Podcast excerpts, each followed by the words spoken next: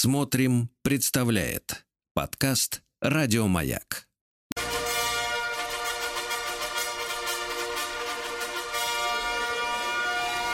Сергей Стиллавин и его друзья. Понедельник. Трудовой. Понедельник трудовой, товарищи. Мужайтесь. Здравствуйте, Владик. Доброе утро. Я так понимаю, снова посмотрели фильм «Гнев человеческий» и пытались увидеть вновь какой-то смысл, да, в этой картине? Нет, нет, не смотрел. Одного раза достаточно.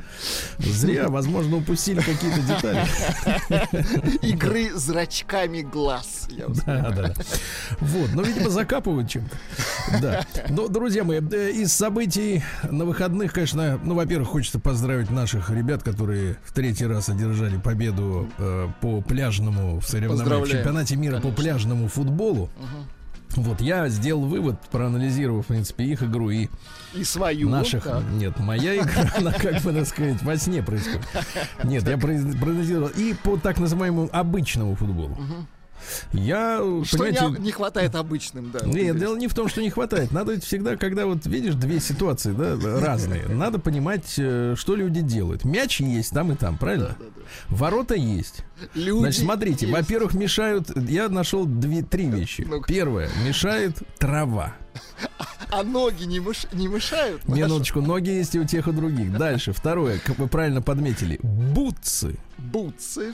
А вы когда-нибудь надевали футбольную обувь? Футбольную нет.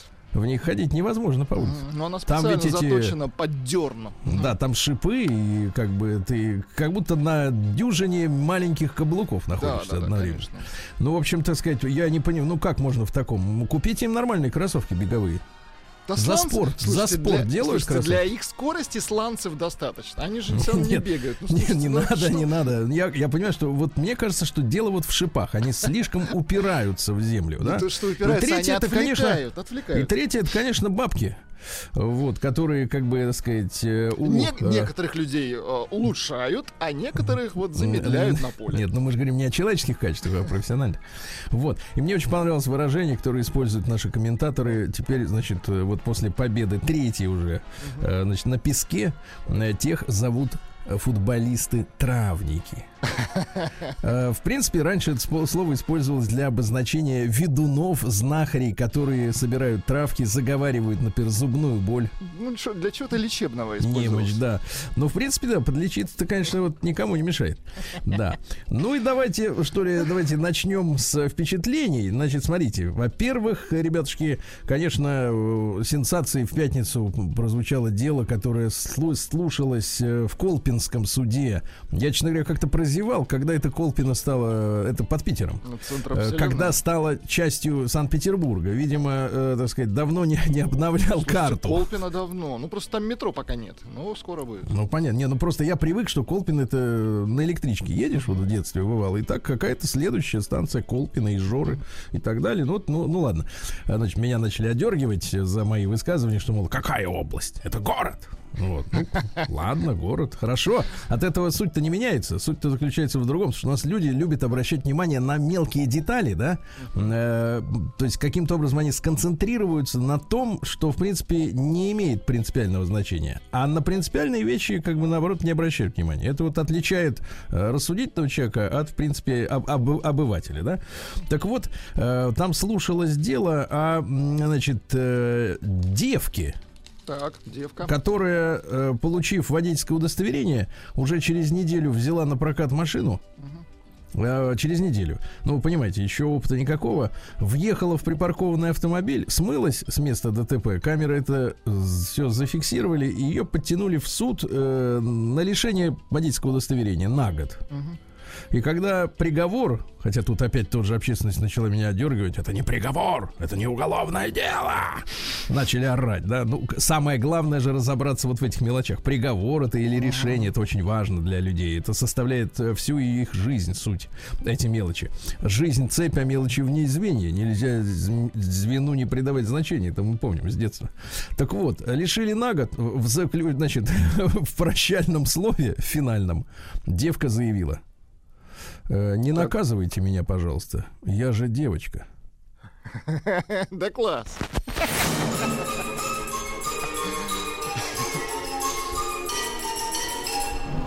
Сергей Стиллавин и его друзья.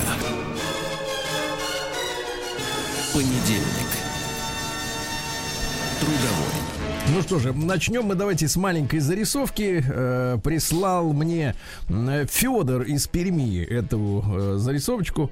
Э, вот. Он бороздит, я так понимаю, на досуге на скорости сто тридцать восемь килобит в секунду. Угу. Федор ну, не жалеет себя, я это понял. Это, видимо, некоторые смартфоны от, отображают, так сказать, э, скорость соединения. Угу. Да? Видимо, андроидные шутки. Так вот, бороздит просторы Киндера. Угу. Ну, кстати, друзья мои, можете присылать сканы любопытных объявлений, потому что там, конечно, э, так сказать, кудесниц пруд-пруди. Так вот, объявление, значит, Федор, видимо, не старый еще человек, не такой, как мы с вами. Uh-huh. Он э, нашел объявление от девушки двадцати шести лет, так указано, по крайней мере, э, в скане, на страничке. Э, зовут девушку Мяу. Мяу! Очень, да, очень красивое имя. Да. Старинное фотография, имя. На, фотография следующая. Очевидно, что море где-то в Крыму, потому что видны горы. Угу. Хотя, может, я ошибаюсь, но мне кажется, это все-таки ближе к Крыму. Может быть, Анапа, но ну, где-то там Черноморское побережье. Вот. Девушка стоит на фоне, э, так сказать, останков какого-то пирса сгнившего. Uh-huh. Вот, обернувшись лицом туда, куда-то вдаль, то есть мы видим только каштановые волоски, uh-huh. э, небрежно разбросанные по плечам, ну, достаточно до лопаток достают. Вот, фактурный филей, uh-huh. э, значит, передняя часть тоже видна из пола, из-за полуоборота, как говорится, из-за угла. Ну, то есть, действительно, мяу. Uh-huh. И следующее объявление. Мармеладки мои дрожащие и зефирки мои снежные, где вы? Хочу ноутбук. Без приобретения мне ноутбука беседы не веду и на свидание не приду. Ишь ты какая. Ну, давайте вернемся к чтению письма. Нам надо дочитать с вами, да, Владик? Так что, Владик, мне кажется, у меня валяется, бы... кстати, в Питере какой-то не да. работает, так что нужно попробовать. Мяу. Приемная нос. Народный омбудсмен Сергунец. Мы же с вами начали читать письмо девушки Анны, двадцати восьми лет, о манипуляциях, женских манипуляциях. Помните? Ну, что-то помню, так ну, это постоянная тема. Угу. Она рассказывает о том, что существуют в интернете курсы некой Милы. Угу. Разведёночки. Вот. На курсах она учит, как себя вести, чтобы выйти замуж, как отличить нищеброда от будущего генерала, как вести себя с мужчиной, чтобы вернуть романтику и получать подарки. Ага. Вспомнили. Ну, мы же, согласно этим курсам, мы себя и ведем, в принципе, ну, в личной жизни. Все оттуда. Вокруг Милы образовалось целое сообщество фанаток. Это женское сообщество, поддерживающее друг друга. Основные транслируемые принципы следующие. Любить прежде всего себя. Нести себя гордо. Понимаете? Грудь должна идти впереди женщины. Ну, это я вам просто подсказываю. Мужчина является завоевателем, а значит, нужно стать добычей. Видите? Добычей. Не писать самой, не звонить, пусть помучается, не нужно проявлять инициативу и так далее. Кстати, похожие принципы есть в популярной книжке под названием «Как выйти замуж за мужчины своей мечты» за авторством Шнайдера. Шнайдера. М-м, это известный писатель, мы узнаем. Шнайдер, да. Там описаны тридцать пять правил, Владик. Теперь внимание. Вот мои любимые, ну, сообщает Анна. Теперь любимые. Правила Шнайдера. Так. Не заговаривайте с мужчиной первый. Не звоните ему и редко перезванивайте. Всегда первый кладите трубку. Очень важно, кто отбой нажмет первый. Владик. Да, не дожидайтесь. Прощайте. Не дожидайтесь. Вообще, он только начал говорить. Напри... Я хотел у тебя спросить. Пип-пип. Да, да, да. Я хотел у тебя занять день. Пип-пип. Вот. Если мужчина звонит позднее среды. Позднее среды. Позднее среды. Не соглашайтесь на субботнее свидание. Понимаете? Все запланировано и так далее. То есть, таким образом, девушка показывает свою незаинтересованность, направленную на то, чтобы мужчина ее добивался. И так привязывает его к себе, вызывая страхи, что она там по свиданкам с еще кучей претендентов ходит. Ну, видимо, собирает ноутбуки. А в действительности она в старом халате на кухне семочки грызет. Похожим способом пыталась воспользоваться девушка Антона. Письмо на прошлой неделе мы читали, да, помните? Когда на время пропала. Но он не поддался, поэтому от отчаяния на сто процентов была применена угроза поехать в ночной клуб в красивом платье, помните? Uh-huh. И заодно унизила его искать себе настоящего мужчину. Это чистейшие женские манипуляции. Откуда мне известно про такие правила? Задает нам вопрос Анна. Действительно, откуда? Пару лет у меня не складывались отношения с противоположным полом, представляете? Uh-huh. То есть не складывались. То есть она их складывала, а они рассыпались. Не, не шло никак. Так. Не заходило, да. И доброжелательные подруги учили, как нужно себя вести, чтобы получилось. Угу. Ругали за излишнюю активность в отношениях. Помогло? Нет. Не всем помогают такие манипуляции, потому что люди разные. И чтобы заинтересовать человека, который тебе подходит, нужно прежде всего быть собой. Я попыталась применить указанные правила на одном удачном знакомстве с сайта. Называйте их полностью. Правила Шнайдера. Так. Да, мы были друг другу явно интересны. Ждала, что парень проявит инициативу, не сразу отвечала на сообщения, сдерживала эмоции, строила из себя добычу. Угу. Парень, вот вы когда-нибудь ходили на дичь? На дичь? Нет. Да. Не, не ходил, серьезно. В принципе, женщины, видимо, тоже не ходят на дичь, потому что если бы они знали, что как трудно, например, если ты охотник, завалить кабана, угу, то, в принципе, им бы расхотелось быть добычей. Потому что надо хрюкать и быть очень страшным и тяжелым пятисоткилограммовым хряком и бегать очень быстро с клыками наперевес. Не сворачивать, да. Да. Никогда же перед деревом. Вот. Не трамвай облезет. Да. Парень подумал, что мне на него наплевать, и слился. А через полгода, представляете, Владик, стал счастливым супругом дамы из некогда братского нам государства. Ага. Ну, так сказать, тут тоже вот дичь понаехала. А еще через полгода счастливым отцом новоиспеченного москвича. Москвича по его линии, конечно. Чувствуется, чувствует, вот спрашивает Таня, чувствуется ехидство в словах? Верно. Парень мне очень нравилась, и я подумала, что с помощью правил уж точно ничего не испорчу. А дело в том, что испортить невозможно. Не получается, значит, человек не твой. То есть ваши взгляды и принципы не совпадают. Первые три-четыре недели все такие миленькие, а потом начинают проявляться настоящие черты. Например, что человек скуповат. Ага. Владик, скуповат. Стоп, например, шмот, да, есть целая например, у нас, пример, так? Пожалуйста. Как-то знакомый сводил меня в крошку картошку. Это же где же ее отдельно-то родимую взять-то? Так. Да, а потом сказал, что теперь у него стало меньше денег, потому что он на меня тратит. Вроде сказал в шутку, но три раза за вечер. Видите? Еще как-то другой знакомый приехал погулять ко мне в Подмосковье.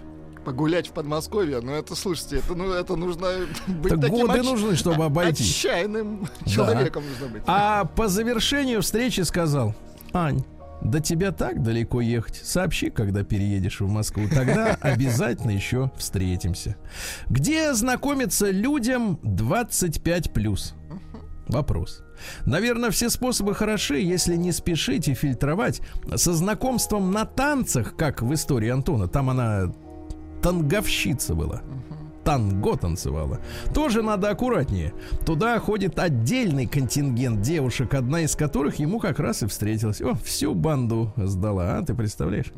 Вот. Они хорошо себя подают, ухоженно выглядят, но могут оказаться слабы на...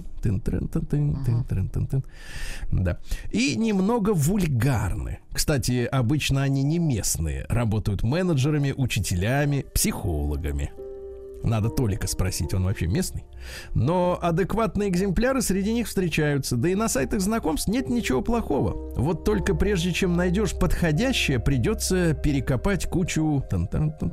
Дерна. Да, дерна, да, да. Перекопать. Да, это бутсами. Это актуально для обоих полов. Ведь людей так много, и сложно понять, кто именно тебе подходит. Антону желаю поиска, удачи в поисках. Не отчаивайся, продолжай искать, Антон. С уважением, Аня. Вот такое замечательное ну, письмо. И письмо очень нравится нашим слушателям. И Евгений как бы вам а, пишет, что кабан так. не может весить пятьсот килограмм, лось весит триста. Послушайте. Прием корреспонденции да круглосуточно. Адрес стиллавин собака бэ ка точка ру.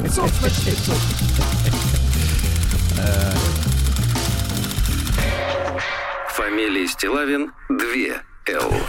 Я бы Евгений... хотел вот спросить человека, Евгений, который Знайку, погодите, Знайку на Луне, который на Луне находится.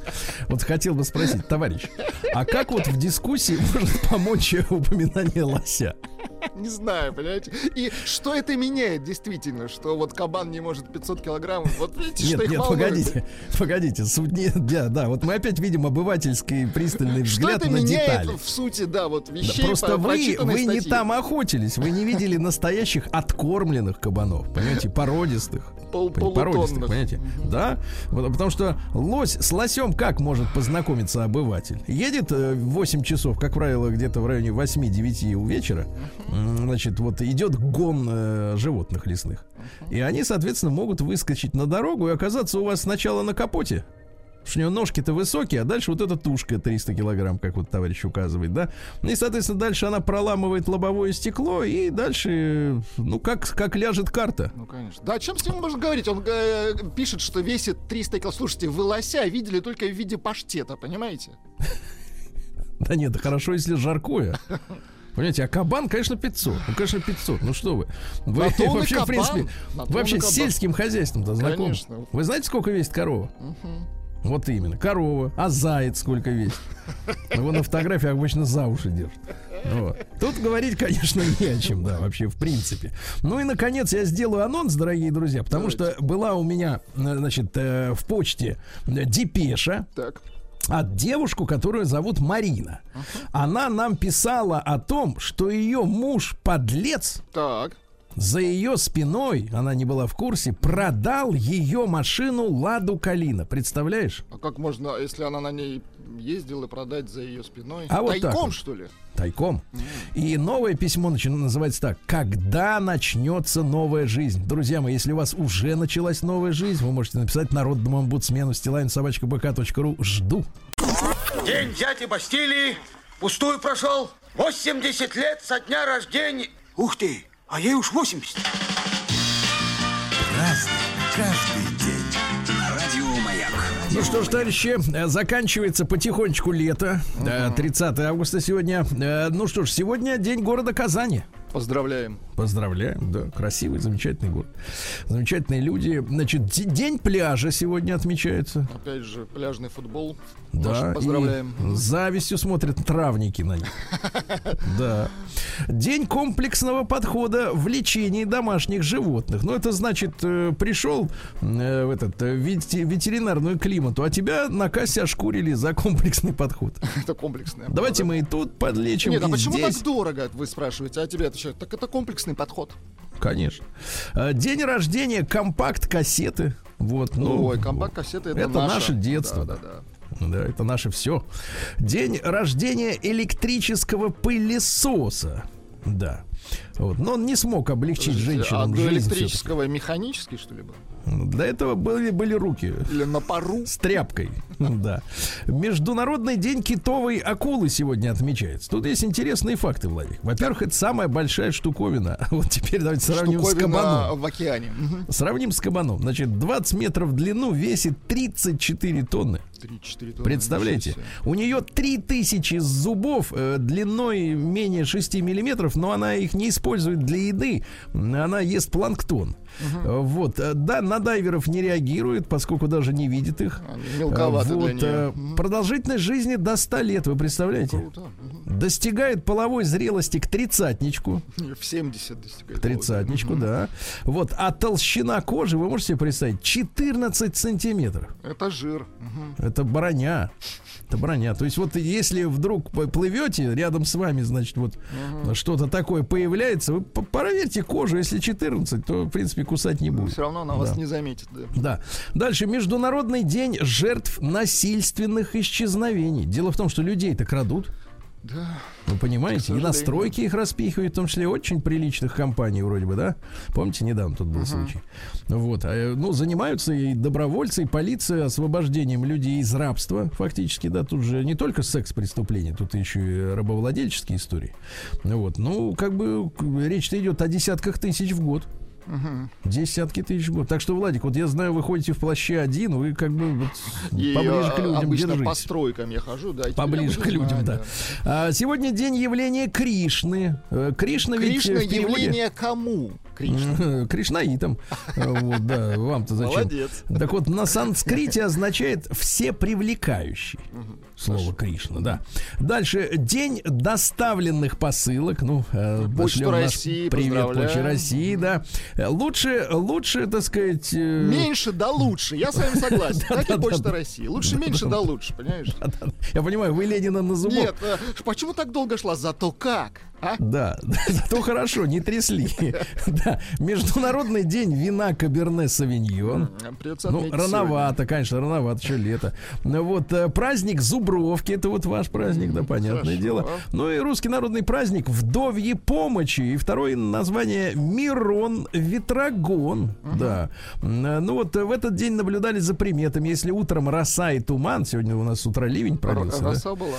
Да. То можно ждать хорошей погоды. Годы, да. На Мирона не отсеешься. На следующий год соберешь одни цветочки. Ясно? Вот. Ну и сегодня на Руси было принято м- помогать вдовам. Понимаешь? В каком смысле помогать? Какие именно услуги оказывают а вдовам? Вот, пожалуйста. Давайте. На вдовий двор хоть щепку кинь. Ах, это теперь так называется. Да, да, да. да. Кинуть а, щепку. Кинуть прийти, да, щепку? Радио Маяк. Прекрасно. Ну, знаешь, многие на большее не, не тянут. Многие лето. Нет, нет, не, не тянут. Сейчас, знаете, женщина говорит, мужчины не Может, тянут. Не тянет. Да, не тянет. Ну, что делать? Сегодня в тысяча семьсот третьем году произошло первое в истории Петербурга наводнение. То есть только uh-huh. построились, только, то есть как бы начали, извините, uh-huh. строиться, а тут же раз, вода и затопила, uh-huh. смыла заготовленный лес, стройматериалы. Сколько списать-то удалось, представляете? Леса.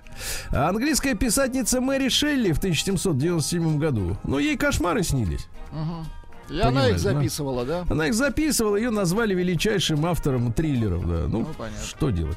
В тысяча восемьсот сорок четвёртом Фридрих Ратцель, это немецкий географ и этнограф, он рассматривал государство, вы понимаете, как живые организмы. Ну, конечно.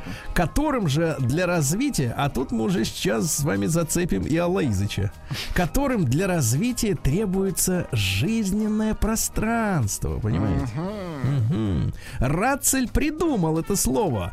Лебенсраум. Звучит-то не очень. Даже на немецком. Да, жизненное пространство. Ну, раум это, да, просто. Которое потом в интерпретации уже шведского профессора Рудольфа Челлина было использовано нацистами для обоснования своих планов. Потому что вы все там успели нахапать территории, mm-hmm. а мы, соответственно... А мы что, лысые? Правильно? Да, Германия же образовалась как единое государство только в тысяча восемьсот семьдесят первом, кажется, году. Да, и, соответственно, к этому моменту англичане нахапали полмира, англичане, а может быть, вообще, и больше. Конечно, да, еще, да. Еще... Французы mm-hmm. нахапали всего. А этим, значит, что же тут? Голодать? Рульку свою, эту самую, как свинячью есть только. Ну, рулька, кстати, тоже неплохо. Рулька отличная вещь. И шнапс тоже хорошо, но нужна пространство, нужно, понимаете, да? Ну вот он что говорил, что область обитания... Они, они нам несли рульку, да? Вот это вот все, что Нет, было. Нам они не несли. Нам нас хотели сдвинуть до Урала. Так. За Урал. А, область обитания человечества — это эйкумена, понимаете?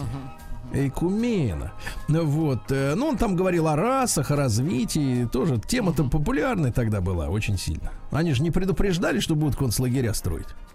Ну да, кто что-то. Понимаете, как-то это потом уже подтянулось. А сначала просто рассуждали в книгах вот таких заумных. В тысяча восемьсот пятьдесят втором году Якоб Хендрик вант Гоф родился. Это голландский химик, основатель, теперь, Владик, внимание, ну-ка, стереохимии.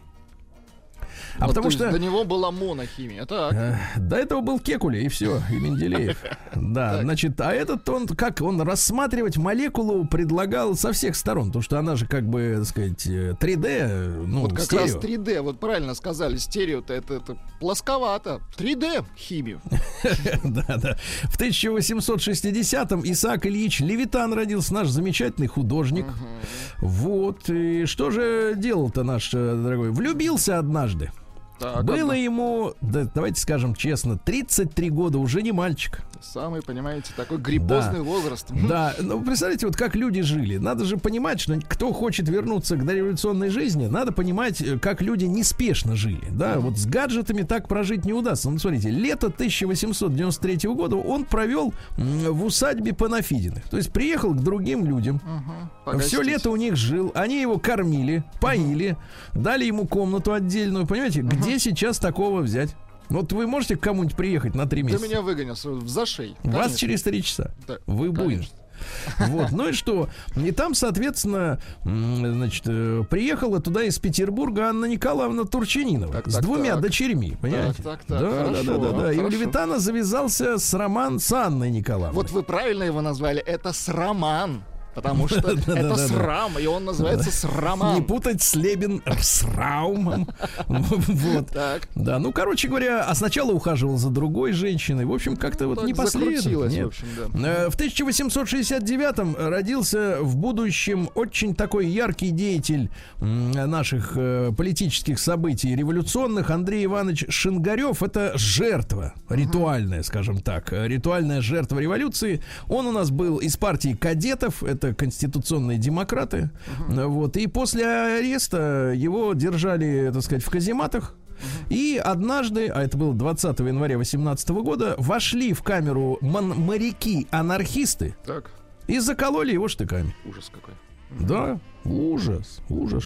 День дяди Бастилии пустую прошел. восемьдесят лет со дня рождения. Ух ты, а ей уж восемьдесят. Разный, каждый день. Друзья мои, еще пару слов-то про Шингарева, да, которого моряки-анархисты, матросики, ага. да, за, за, зарубили штыками в, в камере. Он же вошел как министр финансов во временное правительство, ага. понимаете? Хотя по образованию был врачом. Вот такие люди. Это вот те ребята, которые, собственно говоря, за полгода страну превратили на фоне войны в бордельера. Окончательная, да. В тысяча восемьсот семидесятом Лавр Георгиевич Корнилов родился. Белый генерал, а? Помним. Вот восторг вызывает у вас вот Корниловщина? Корниловщина. Но в советское время ничего хорошего в Корниловщине не было. А сейчас вот можно и как бы а, переобуться, сейчас можно, да? да? Нет, нет, а. да и да. Вот видите, ничего страшного. Да. В тысяча восемьсот семьдесят первом сегодня отмечаем сто пятидесятилетие со дня рождения Эрнеста Резерфорда. Это английский физик выдающийся, да, великий. Вот вообще отец ядерной физики. Он создал планетарную модель атома. Ну то есть как у нас есть ядро вокруг планеты, mm-hmm. да? А там, соответственно, э, тоже ядро и электроны вокруг э, шарахаются. Только почему-то планеты у нас в одной плоскости, а? Так. А электроны по-всякому, видели? Угу. Вот и вопрос. Давайте цитаты. Цитата Резерфорда. Вот. Науки делятся на две группы. На физику и коллекционирование марок. Класс, вот это хорошо. Так, да. еще что-нибудь. Ну и диалог. Молодой физик говорит: я работаю с утра до вечера, Резерфорд. А когда же вы думаете? Да. Что же, сегодня в этот день, в тысяча восемьсот семьдесят третьем, открыта земля Франца Иосифа. Замечательно. Были там? Ну, в связи с потеплением климата, в принципе, можем рассчитывать. Может, скоро там будут отели. Рассчитывать. Яблони будут цвести для начала. Для начала, да. Вот. В этот день, в тысяча девятьсот третьем году, венчался Александр Блок и Любовь Менделеева, дочка того самого Менделеева. Uh-huh. Да. Видите, какие тесные связи. Прослойка-то наверху была небольшая. Uh-huh. Понимаете? Да, давайте я вам вот стихи прочитаю. Давайте. Когда под заступом холодным скрипел песок и яркий снег, во мне печальном и свободном еще смирялся человек. пусть это смерть была понятна, в душе под песни панихид уж проступали злые пятна незабываемых обид. Уже с угрозою сжималась доселе добрая рука, уж подымалась и металась в душе отравленной тоска. Хорошо. Да. Что же, э, Уильям Мочли родился в тысяча девятьсот седьмом году. Это американский инженер, один из создателей первого в мире электронного компьютера. В сорок шестом году это произошло. Электронного, на лампу, Эль... что ли? Да, да, электронный, да. Раньше крутили ручку. В восемнадцатом году в Петрограде поэт Леонид Канигисер угу. застрелил Моисея Урицкого. Так. Это был юнкер, да, который подошел к Урицкому. А в это же время, кстати говоря, состоялось покушение Фанни Каплан на Ленина. Uh-huh. То есть, в принципе, можно подозревать, что событие это как бы спланировано из единого центра, да? Uh-huh. Ну, раз так вот все так вот совпало. Складно. В тридцать четвёртом году родился выдающийся наш актер советский Отто Алексеевич Солоницын. Но он имя поменял, понятно, на Анатолия, чтобы как-то людям попроще угу. было. Ну и Андрей Рублев, и Солярис, и Свой среди а, чужих, шикарно, да, да, да. и Зеркало, и Сталкер. Да, ну, великий человек. Вот. В девятьсот тридцать пятом году, в тысяча девятьсот тридцать пятом родился Джон Филлипс, основатель американской группы «Мамы и папы». В тысяча девятьсот тридцать седьмом году родился Брюс Макларен, автогонщик Формулы-один, конструктор гоночных автомобилей. Mm-hmm. Вот. Он был в пятьдесят девятом году самым молодым победителем. Погиб в аварии при испытании новой модели, представляете? Mm-hmm. Да.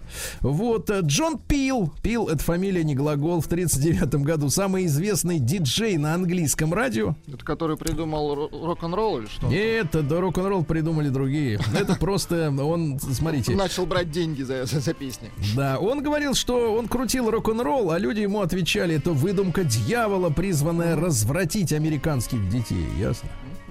И у него получилось, будь здоров. Да-да-да. Вот. Ну что же, в сороковом году в СССР испытали первый советский паровоз без топки. Представляете? Это как, а там погодите. История такая, что uh-huh. на станции само, паровоз заправляли паром. Mm. Уже готовым, под давлением, представляете?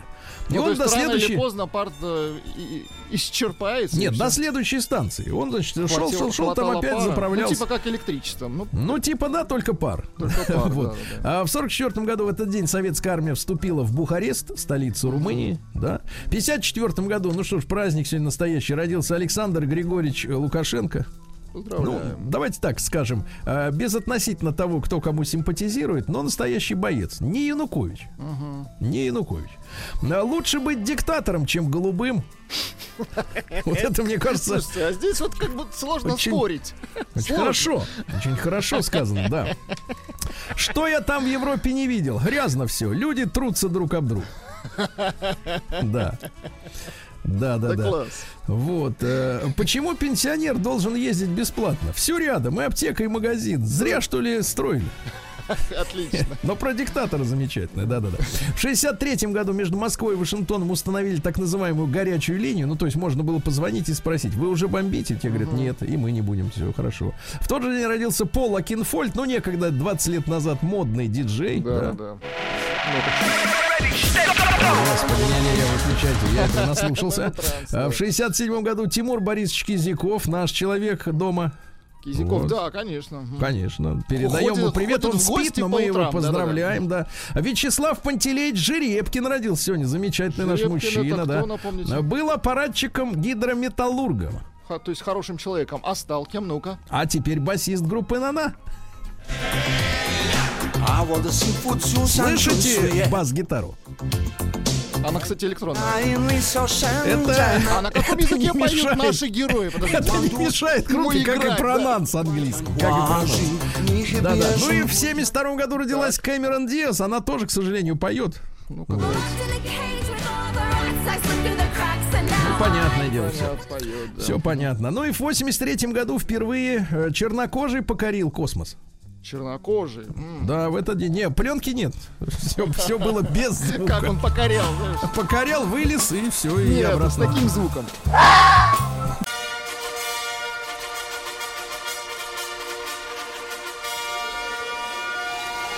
Сергей Стиллавин и его друзья. Понедельник. Трудовой. Товарищи дорогие, сегодня, даже в это не верится, обещают до двадцати восьми градусов тепла, вы представляете? Прощаемся с летом, да. Но это будет последний, uh-huh. предпоследний всплеск жары. Потому что уже летняя пуля. К выходным уже плюс одиннадцать, так что Понимаем. запасайтесь, запасайтесь жарищей. Uh-huh. Вот. Да, ну а в Омске уже хорошо, плюс шестнадцать. Вот. Не жарко. Вот так вот.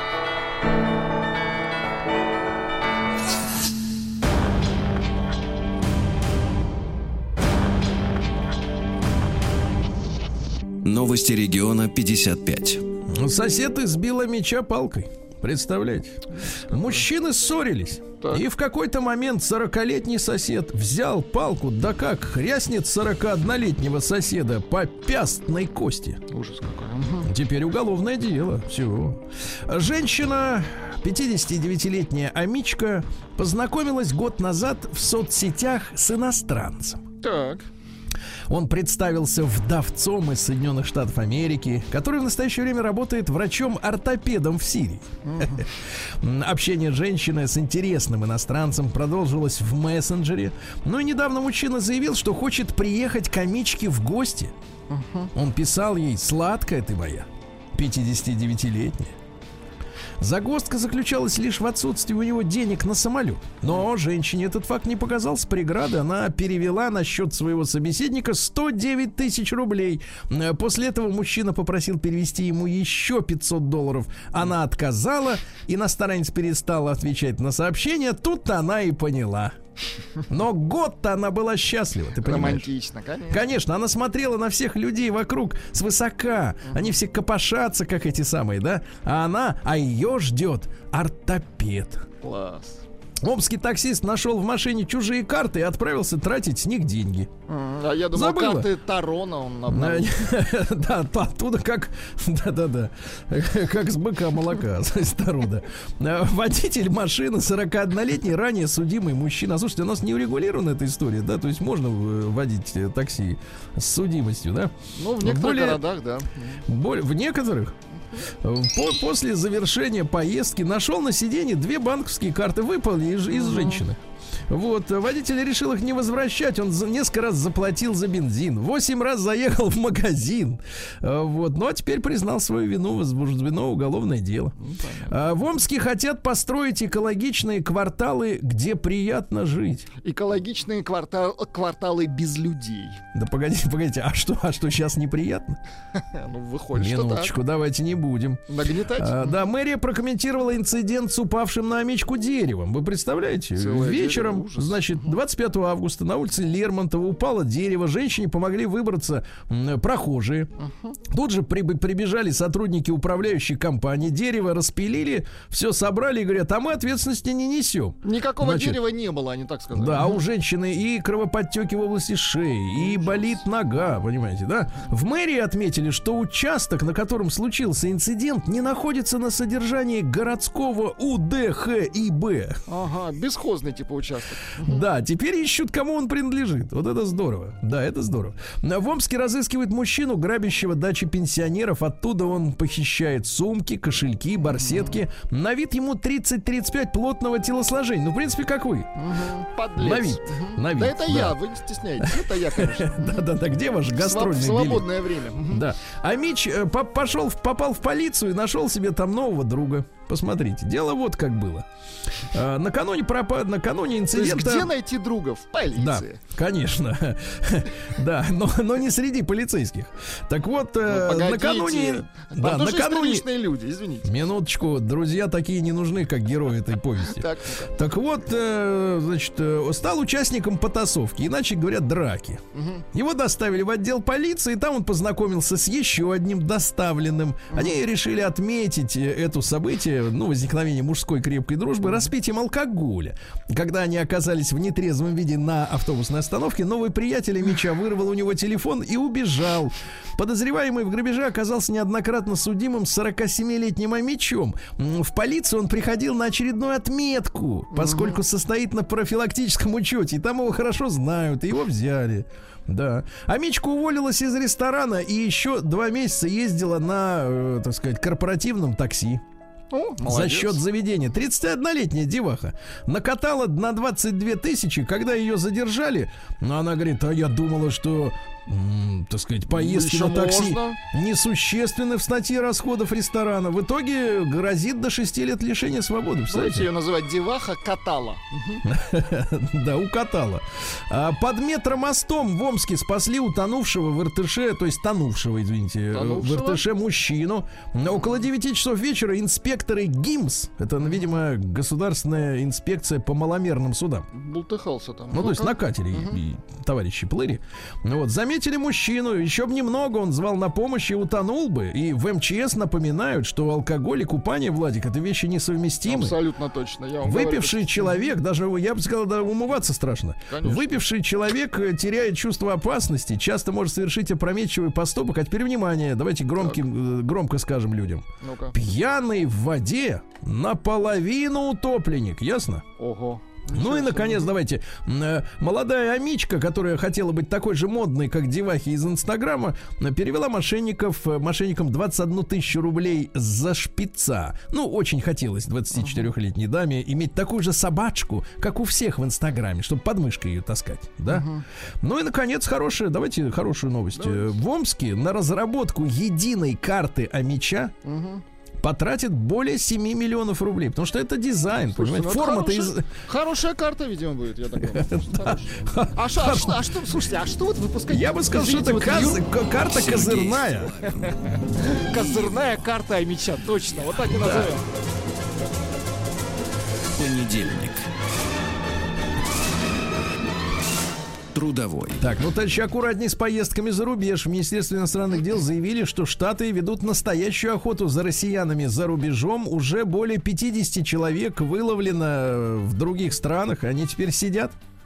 Выловлено, и они сидят. Особенно опасно тем, кто м- м- м- мошенничеством занимается. Mm-hmm. Вот, но кто знает. Дальше. В контактном зоопарке Екатеринбурга змея у- укусила пятилетнего ребенка. Там ребенок, наверное, так хватанул змею, что по-другому. Да нет, там никак. Другая история. Вы ну-ка. Давайте сочувствие будете испытывать сейчас. Я пытаюсь понять. Работники, парк... сразу, да, работники парка бабочек разрешили дочери взять змею в руки, потому что та никогда людям не вредила. А, и, и сотрудники уверены, что, а теперь внимание, змея могла укусить ребенка, потому что от ребенка пахло жареными цыплятами. Голодная, значит, змея была. Да. Комментатор Уткин, Вася наш В- знакомец, Василий, да, так. сравнил пляжный футбол с ковырянием в носу. Ну, неудобно, это да? Это его мнение. Нет, это неудобно. То есть он, он примерно так э, в носу делает, да? Да. А в это же время Тина Канделаки, генпродюсер Матч ТВ, заявила, что готова оплатить Васе любую программу реабилитации. Общение продолжается. Весело им, да, там. Весело им там, да. В медиа. Россияне назвали лучшей своей любимой книгой «Войну и мир». На втором месте «Мастер и Маргарита», на третьем «Преступление и наказание». Вот. Петербуржцы пишут по сто пятьдесят анонимок в неделю на тех, кто неправильно паркуется. Хорошо. Видите как, у нас есть потенциал. Uh-huh. Потенциал, надо, да? Нужно больше писать. Да, анонимки должны быть разборчивее. Вот, россиян предупредили об опасности распивать алкоголь по выходным. Ну, дело в том, опасность? Что вы можете у- угодить в алкогольную петлю, что лишит вас естественной радости. Дело в том, что гормон счастья дофамин вырабатывается при помощи алкоголя, и организм получает сигнал: твой природный дофамин, чувачок, не нужен. Мы тут сами справимся при помощи спиртного. Из-за этого организм начинает вырабатывать меньше дофамин, чтобы избежать опасной зависимости. Теперь, внимание, Владик, вам да. это поможет. Ну-ка, ну-ка. Нужно вспоминать почаще те моменты, которые когда-то вас радовали. А я согласен. Давайте вот сегодня понедельник. Почему бы сегодня не... Не что? Не отведать хорошего напитка. Сегодня, кстати, день савиньон. А? Вина. Нет, почему савиньон? Вы сегодня не вспомнить былое? Я конечно, вам предлагаю конечно. Другое. Нет, вы, ну вы вспоминаете былое, вы в бане, поэтому. Дальше. ФСБ рассекретила имена палачей, которые устраивали массовые казни во время войны. Ну, например, из числа украинских mm-hmm. граждан, сдавшихся нацистам. У меня вот после этого возникает такой вопрос. А кто является в советское время инициатором запрета на публикацию этих фамилий?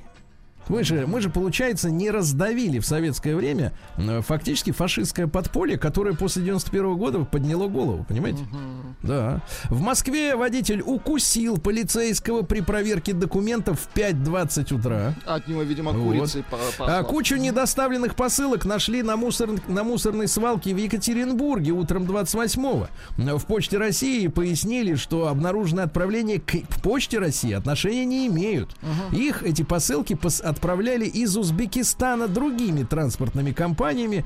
Часть бесхозных бандеролей присвоили к себе местные жители. Уцелевшие временно забрала Почта России. Ну, в общем, непонятная какая-то тема. Да? Значит, вам сообщают из мэрии, давайте, Владик. Давайте. Скульптура «Большая глина» номер четыре. Так. Через девять месяцев окажется уже в другом городе, так что вам нужно успеть. Но вы не грустите, Сергей. Ее все равно вернут рано или поздно. Да, да, дальше. Восьмикратный олимпийский чемпион Хусейн Болт, так, который бега, бежал. А Болт в хорошем смысле тоже не да, выпустил э, сингл из своего дебютного альбома. А я вам сейчас про, звук, про, продемонстрирую. Да. Сингл ну, называется It's a Party. То есть это партия. Такая предвыборная, я так понимаю, трек. Не предвыборная агитация.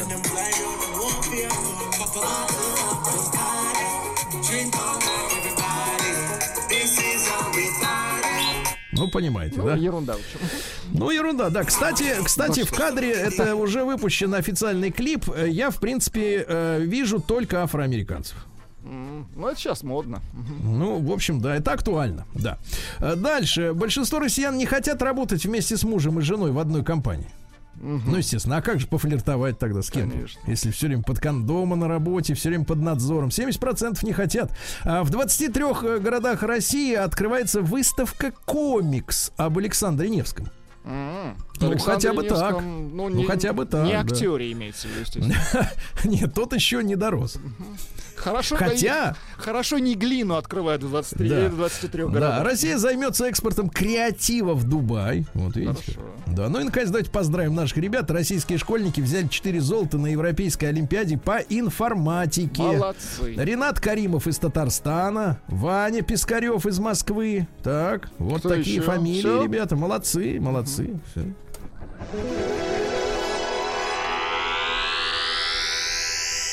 Наука и жизнь. Главное, что их потом эти американцы не отлавливали. Точно. Вот, за способности, да. А носители четвертой группы крови обладают самым сильным иммунитетом. Ясно? Угу. Вот, биоинженеры, значит, научили микробы производить растительное молоко. Так что буренки скоро будут не нужны. Угу. Микробы при... нас накормят, да? А, угу. При этом обещают, обещают, что молочка от микробов не будет отличаться от классической коровьего. Понимаете? Ничем. Ученые назва... нас нашли способ защитить посевы от вредителей. Вместо э, всяких пестицидов, к которым вредители уже привыкли, предлагают использовать так называемый запах страха. А, таким образом, значит, э, про, насекомые хищники их заставляют бояться. Они выделяют запах страха. Этот запах, э, соответственно, помещается на, росе, на растения, и вредители убегают. Вот. А узбекские ученые, а? Так, вот. ну, что с ними? Узбекские ученые создали помидор-вакцину от ковида. Помидор-вакцина. Да, ввели в клетку растения коронавирус через клонирование. Так. То есть ГМО. Угу. Да? И когда ты съедаешь помидорчик узбекский, то ты сразу же вырабатываешь иммунитет. А? Круто, салатик поел, здорово. Да. Поел и полечился, да, в присядку. Значит, к концу века до девяноста пяти процентов поверхности океанов станут непригодны для жизни морских видов. Плохо. Ну, пусть ныряют, правильно? Глубже, ныряют. Да? Угу. Самки осьминогов, оказывается, прогоняют нежелательных, но навязчивых ухажеров, бросая в них ракушки. Вот. Ну и что, еще пару сообщений. Тренировки при ожирении только способствуют набору веса, ясно? Серьезно? Ничего себе. Да, да, да, да. И, наконец, названы причины вашей седины. Не хватает витамина В. Это у нас яички. Значит, э, фрукты, орехи, красное мясо. Красное, понимаете? Мясо, так что яички, на, налегайте, Владик. Налегайте, давай. Вы тоже давай. На яички, а то вы совсем давай. Белый.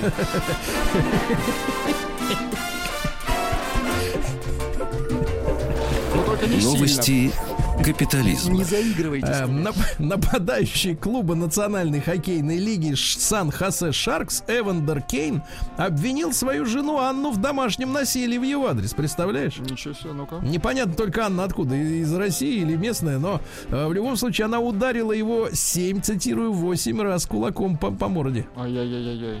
Поссорились, да, когда в гостях находилась мама. Ну вот видишь, тёща. Мама к хорошему, да, да, научила, да. Вот ты ему в морду бей, говорит. Вот этому.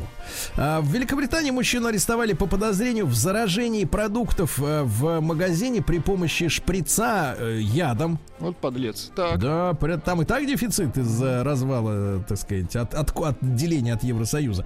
А ранее, кстати, в Великобритании, вы представляете, отозвали три марки любимых английских англичанами свиных шкварок марки Мистер Порки, то есть господин Свинух. Свин. Да-да-да. Представляете, и диарея, и рвота от этой, так сказать, истории. А, приговоренный за терроризм в Испании к восьмидесяти четырём годам тюрьмы спортсмен выступил на Паралимпиаде. Он в восьмидесятые годы был членом э, белой террористической, ли, боевой, извините, террористической группировки в Испании, организовал несколько убийств, взрывов и получил восемьдесят четыре года тюрьмы. Но в тюрьме он э, устроил голодовку, так. У него парализовало ноги, его выпустили, и вот он уже спортсмен, улыбается. Понимаете? Слушайте, ход конем, прикольно. Да, власти Великобритании одобрили эвакуацию собак и кошек из Кабула. Прекрасно. Угу. Француженки перестали загорать топлес, потому что они боятся, что их сфотографируют и будут э, грудкой шантажировать, представляете? Грудкой. Угу. Грудка, грудью. Да. А раньше у них говорите. Там сорок лет назад больше половины с грудями это самое. Вот видите, хоть какая-то польза для интернета, от интернета, да? А, пациенты госпиталя для больных ковид девятнадцать в Таиланде устроили оргию с наркотиками, но разрешение камер наблюдения не позволило понять, кто принес наркотики. Смотреть, кто кого, понимаешь? Да, и кто кого. А суд в США обязал родителей выплатить их сорокатрёхлетнему сыну, сыночке, так. более тридцать тысяч долларов за то, что они выкинули его коллекцию порно. Mm. Хо-хо-хо! Представляете? Ну и, наконец, давайте вот что еще, пару сообщений. Соседи принца Гарри и Меган Маркл жалуются на вонь от конопляной фермы возле их особнячка. Да класс. То есть они выращивают, понимаете? То есть они агрономы, выходит так. Мичуринцы. Крестьяне.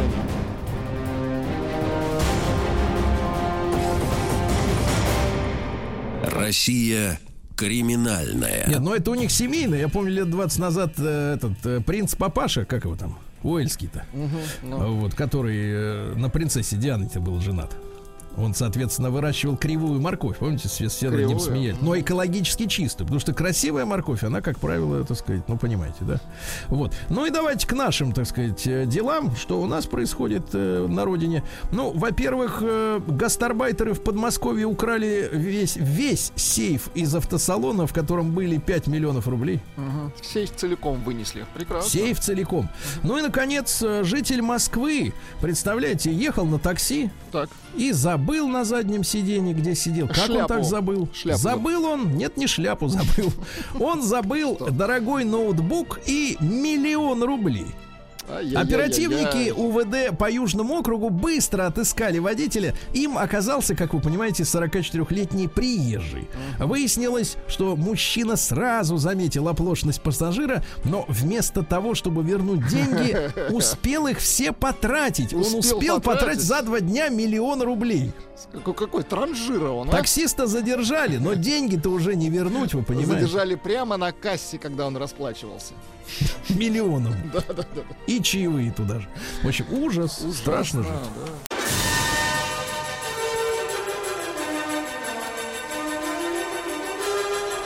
Сергей Стиллавин и его друзья. Понедельник. Трудовой. Ну, товарищи, судя по музыке, у Владика сегодня балаганное настроение, да.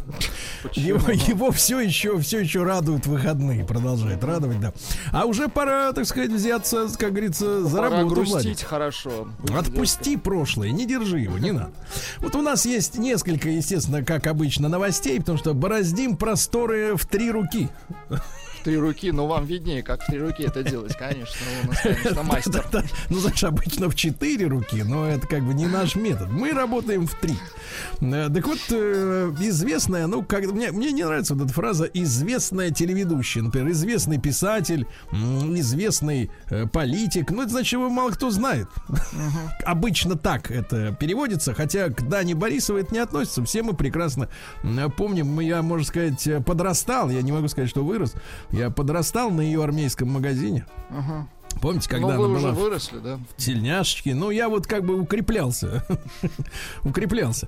Вот. Дана Борисовна, ну, знаком лично, хорошая, хрупкая девочка. Попала в неприятную историю, правда. Вы помните, да, с зависимостью. Но, тем не менее, значит, телеведущая Дана Борисова, об этом пишут средства массовой информации, честно рассказала. Так. Вот и заголовок у статьи такой: призналась, что была ужасной матерью. Ай-яй-яй-яй. Ужасной матерью. Вот. Э, история такая, что для своей дочери-подростка вот, она не была, не всегда была хорошей матерью, поскольку страдала от пагубной зависимости. Девочка родилась в две тысячи седьмом году от бизнесмена. Ага. Вот, Дана готова поддерживать отношения с бывшим возлюбленным, однако тот не проявляет желания строить конструктивный диалог. Ага. Конструктивный, да. Ну, что под этим подразумевается, сказать трудно. И, в общем-то, не наше, как говорится, с вами, Владик, собачье дело. Ну, не идет, а, не идет но, видимо, на уступки какие-то. Ну-ка. Но за последние четыре года в личной жизни ведущей ничего не изменилось. Отказывается звезда строить отношения, поскольку новые романы не соответствуют внутренним потребностям. Жаль. Телеведущая не скрывает, что забывала о дочери, когда страдала от наркотической зависимости. От наркотической. Тяжелая история, да, согласен. Однако знаменитости удалось пристра... побороть пристрастие к запрещенным в Российской Федерации препаратам и сблизиться с дочерью. Звезда экрана очень любит и ценит своего ребенка, но знает, дальше цитата, что ч- через четыре-пять лет девочка выпорхнет из гнезда. И теперь такая прекрасная подробность. Пока Дана старается максимально вложиться в воспитание и образование дочери. Например, недавно она отправила свою единственную наследницу на учебу в другую страну. Ну, мне кажется, это самый лучший способ сблизиться с дочерью, конечно, правда? Конечно, конечно. Когда он свалит в другую а, страну... Они, они теперь с ней не разлей вода. А теперь в мессенджере можно, в принципе, в удобное для твоего часового пояса сближаться. Но это, опять же, не наше с вами собачье дело. Значит, друзья мои, у нас сегодня будет такая тема э, четкая достаточно. Вы, пожалуйста, соберитесь. Вам понадобится смелость, uh-huh. да, для того, чтобы позвонить. Э, потому что, когда я задам вопрос, а я задам его прямо сейчас. Давайте. Э, значит, э, а что значит для человека, uh-huh. для неважно какого пола, мальчик, девушка, а что значит для человека хорошая мать? Ага. Понимаете, когда ты ставишь вопрос вот так, тут же сотни голосов, может быть, они производятся одними и теми же ботами, не знаю, но сотни голосов начинают верещать примерно следующее. А чё вы только о матери? А что отец? А роль отца? А где отец? Где отец? Где отец? И вот это вот начинается в канале, да, вот это. Отец тоже отвечает за воспитание ребенка. Значит, успокойтесь. Вот носители такой позиции, да, которые любят переводить стрелки, давайте успокоимся.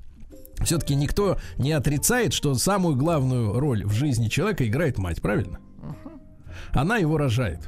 В первую очередь, рождает на свет, и близость э, с матерью — это очень важная история для любого человека. Значит, давайте большой разговор такой вот, э, давайте просто составим такую понятийную карту, да, то есть, э, что с вашей точки зрения, пожалуйста, наш телефон семь два восемь семь один семь один, код Москвы четыре пять, вот, вот хорошая мать — это когда как, да? Ага. Потому что как она плохая, мы понимаем, это вот наркотики, например. Ну, например, да, ну, есть и разные другие штуки.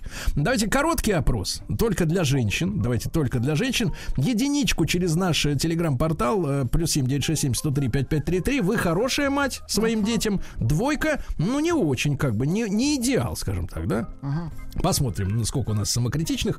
Давайте начнем, но большой разговор, опять же, вот хорошая мать, это когда как, вот как вы это воспринимаете? Давайте Марию из Москвы послушаем. Маша, доброе утро. Доброе утро, да. Вы знаете, я сама еще не мама, все впереди, но благодаря своей маме я понимаю, как не надо. И как не нужно с детьми, и я теперь знаю, как я буду со своими детьми. Как я буду ну вот давайте, от, давайте от противного, давайте от противного, от как противного. Не надо. Для меня это тюкают постоянно своих детей. Мне кажется, э, что нужно детям любому полу от мамы? Это безусловная любовь и принятие. Когда ты можешь прийти, ты знаешь, что ты можешь прийти к этому человеку вообще с любым, э, с любой проблемой или, наоборот, с каким-то счастьем, успехом, чем ты можешь делиться. И, и, э, и будешь услышанным, будешь услышанным, понятым и принятым. Вот мне кажется, вот это очень важно. Мама должна быть вот такая принимающая, принимающая э, тебя любым. И да, умеющие тут, отдавать, опять же, эту любовь. Тут главное, тут главное, чтобы наша аудитория, среди них есть несколько обывателей, которые выдергивают из текста отдельные слова, и здесь они могут Мария сказать: «Никто ничему никого не должен! Никто! Сейчас время такое!» Давайте, давайте помягче, помягче, давайте помягче. Мы от мамы ожидаем принятия в любой момент с любой проблемой, правильно? Которая есть. Принятие, да, принятие. Принятие, хорошо, спасибо, Маша, спасибо за ваш звонок. семь два восемь семь один семь один. Итак, мама, вот хорошая добрая мама — это когда какая? Какой человек? Женщина, да. Как, какая она? Давайте Валеру из Егорска послушаем. Ему тридцать семь. Валер, доброе утро. Доброе утро. А, в моей жизни ну, много матерей. Первая мать — это которую я узнал. Потом следующие матери — это мать моей матери и моего отца, ну, то есть моей бабушки. Вот. Потом я узнал тещу. Это мать моей супруги. И теперь моя супруга, она тоже мать э, моей дочери. И я вот, основываясь на вот этих всех сравнениях, и то, что я вижу, я считаю, что мать должна быть, во-первых, она должна быть мамой, а не матерью. И она должна быть справедливой, адекватной, ну и вот как предыдущий звонящий Маша. Девушка говорила, угу. Да, Маша, она правильно сказала, что она должна уметь слушать, а не только диктовать.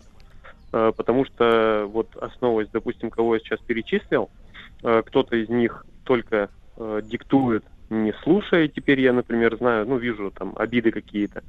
А само... И, например, когда не один ребенок, а несколько детей, то вот в этом случае должна быть справедливость. Справедливость в плане того, что материнская любовь и забота должна быть поровну. Распределена поровну, да, на всех, а не так, что один как вроде бы не пришей рукав, а второй там вроде как любимчик. Такой хороший, да, и любимчик. Ну, маме, вот. Маме виднее, с каким именно uh-huh. мужчиной связан иногда ребенок. Да, и она не должна не говорить, любимый. Что мне виднее.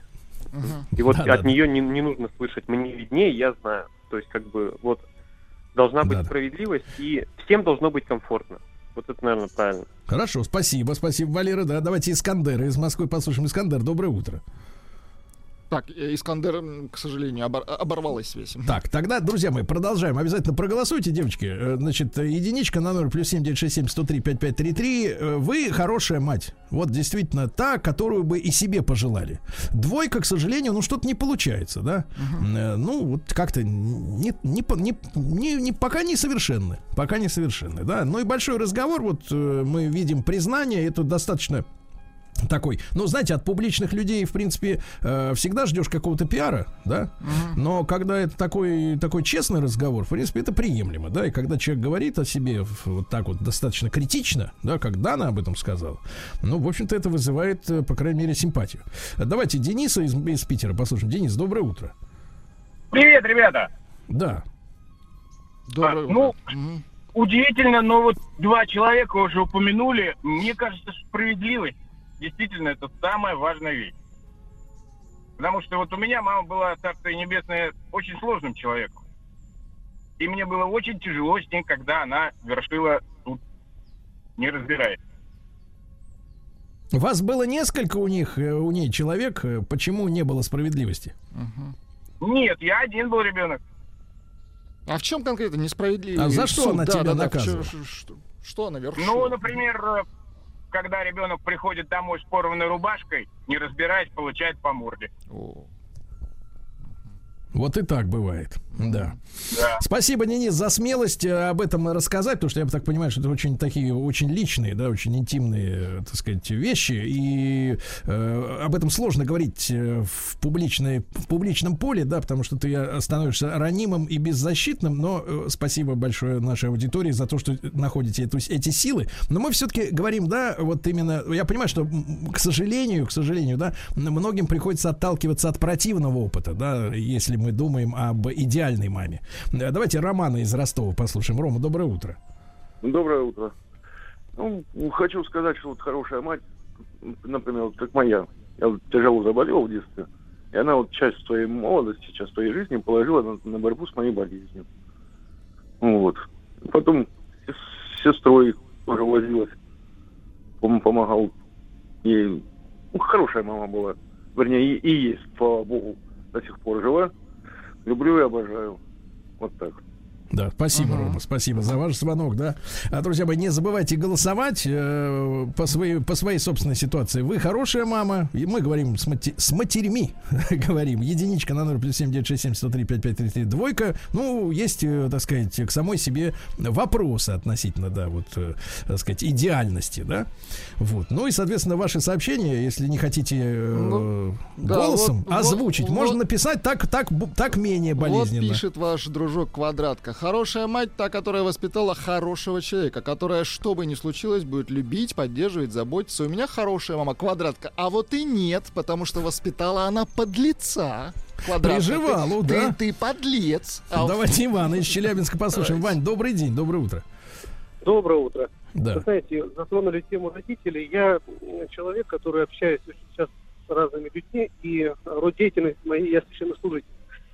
Слушая вашу передачу, наверное, хотел бы отметить, что на сегодняшний день, может быть, мое мнение не совпадает совсем, но тем не менее, на сегодняшний день очень многие родители заняты именно устроением своей жизни. И я как священник очень часто сталкиваюсь, что дети, по сути, растут сами по себе. Угу. Спасибо, и, конечно, спасибо за ваше большое мнение. Да. Спасибо большое.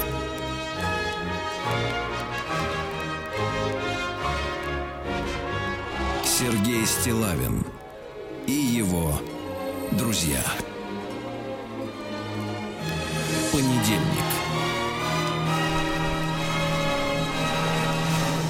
Трудовой. Друзья мои, мы сегодня оттолкнулись от э, интервью Даны Борисовой. Э, помните, да, девушку прекрасную? Вот, она призналась, что была когда-то отвратительной матерью, потому что была зависима от наркотиков и забывала о своей дочери. Мы сегодня говорим о том, э, ну, как бы рисуем портрет, описываем качество, да, э, женщины, которую мы сочтем хорошей мамой, да, хорошей мамой. Что это такое? Потому что мне кажется, об этом надо говорить, потому что сегодня люди, я так образно скажу, люди, хотя мог бы назвать женщины, да, они придумали себе такую формулу: я сама знаю лучше, какой быть, да, и у нас, у нас отсутствует вот такое человеческое воспитание, то есть каждый сам по себе, сам себе решает, какой он такой хороший, как надо быть хорошим, uh-huh. да, но мы сегодня вот задаем такую планку.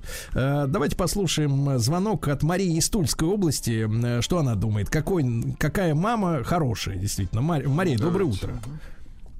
Доброе утро всем. Все вот говорят о том, что мама должна быть ну, там, понимающей, да, слушать должна. А вот почему не говорят о маленьких детях? Почему вот у меня просто двое маленьких детей, я стараюсь быть добросовестной именно к, ну, с поведением даже. То, что дать ребенку хочется, вот научить ребенка хочется. Просто у нас недавно и в городе был случай, когда молодая мама а, ведет себя ужасно, распивает алкогольные напитки, пришлось ребенка отнимать. Ну, ну таких-то мы знаем, Мария. Ну а, а вот если ваш чуть-чуть от, от нынешней ситуации абстрагироваться, да, от своей роли матери, то вспоминая свое детство, мама вот хорошая, это как? Uh-huh. А, ну, в том-то и дело, что а, свое детство вспоминаю, я помню уже более сознательный возраст. Да, я согласна, а, то, что вот она меня слушала, поддерживала, а, но она меня и в... научила меня многому. Я вот всегда старалась быть а, как мама, но модернизировать ее. То есть я сейчас а, ну, довольна достаточно с собой, потому что мама меня научила многому. И, это как а, же вы вплоть... модернизировали-то маму? Это, а про что речь, Маша? Давайте на конкретных ну, вещах. Вот ага. как вы модернизировали материнство? На конкретных примерах, да-да-да. Вы занимаетесь слингоношением а... или чем? Ага. Вот что, в чем модернизм? Нет, ну я имею в виду в характере. То, что ну, у меня мама слишком добрая. И а, слишком она, допустим, добрая. А вы как слишком вот... Слишком добрая. Да. Как надо. А вы решили, доброе. а вы вот, вот вы решили, что это было слишком, и начали немножко жестить, да, чтобы такой добренькой да. не казаться деткам, да? Именно, да. То есть специ... это было, это было логическое решение. Вы специально себя заставили быть строже с ними? Мне просто доброта к этому хорошему не приводила, поэтому а в некоторых ситуациях я сидела у мамы. Угу. У мамы. Я Нет, видела, ну я понимаю, например, то есть вы, ее доброта не приводила к хорошему в вашем воспитании, да? Нет, в ее. То есть она делала добро людям, а к ним так. возвращалась, как бы, эта доброта не очень хорошо. Mm. То есть давала то есть, деньги люди, в долг... Говоря, могли пользоваться...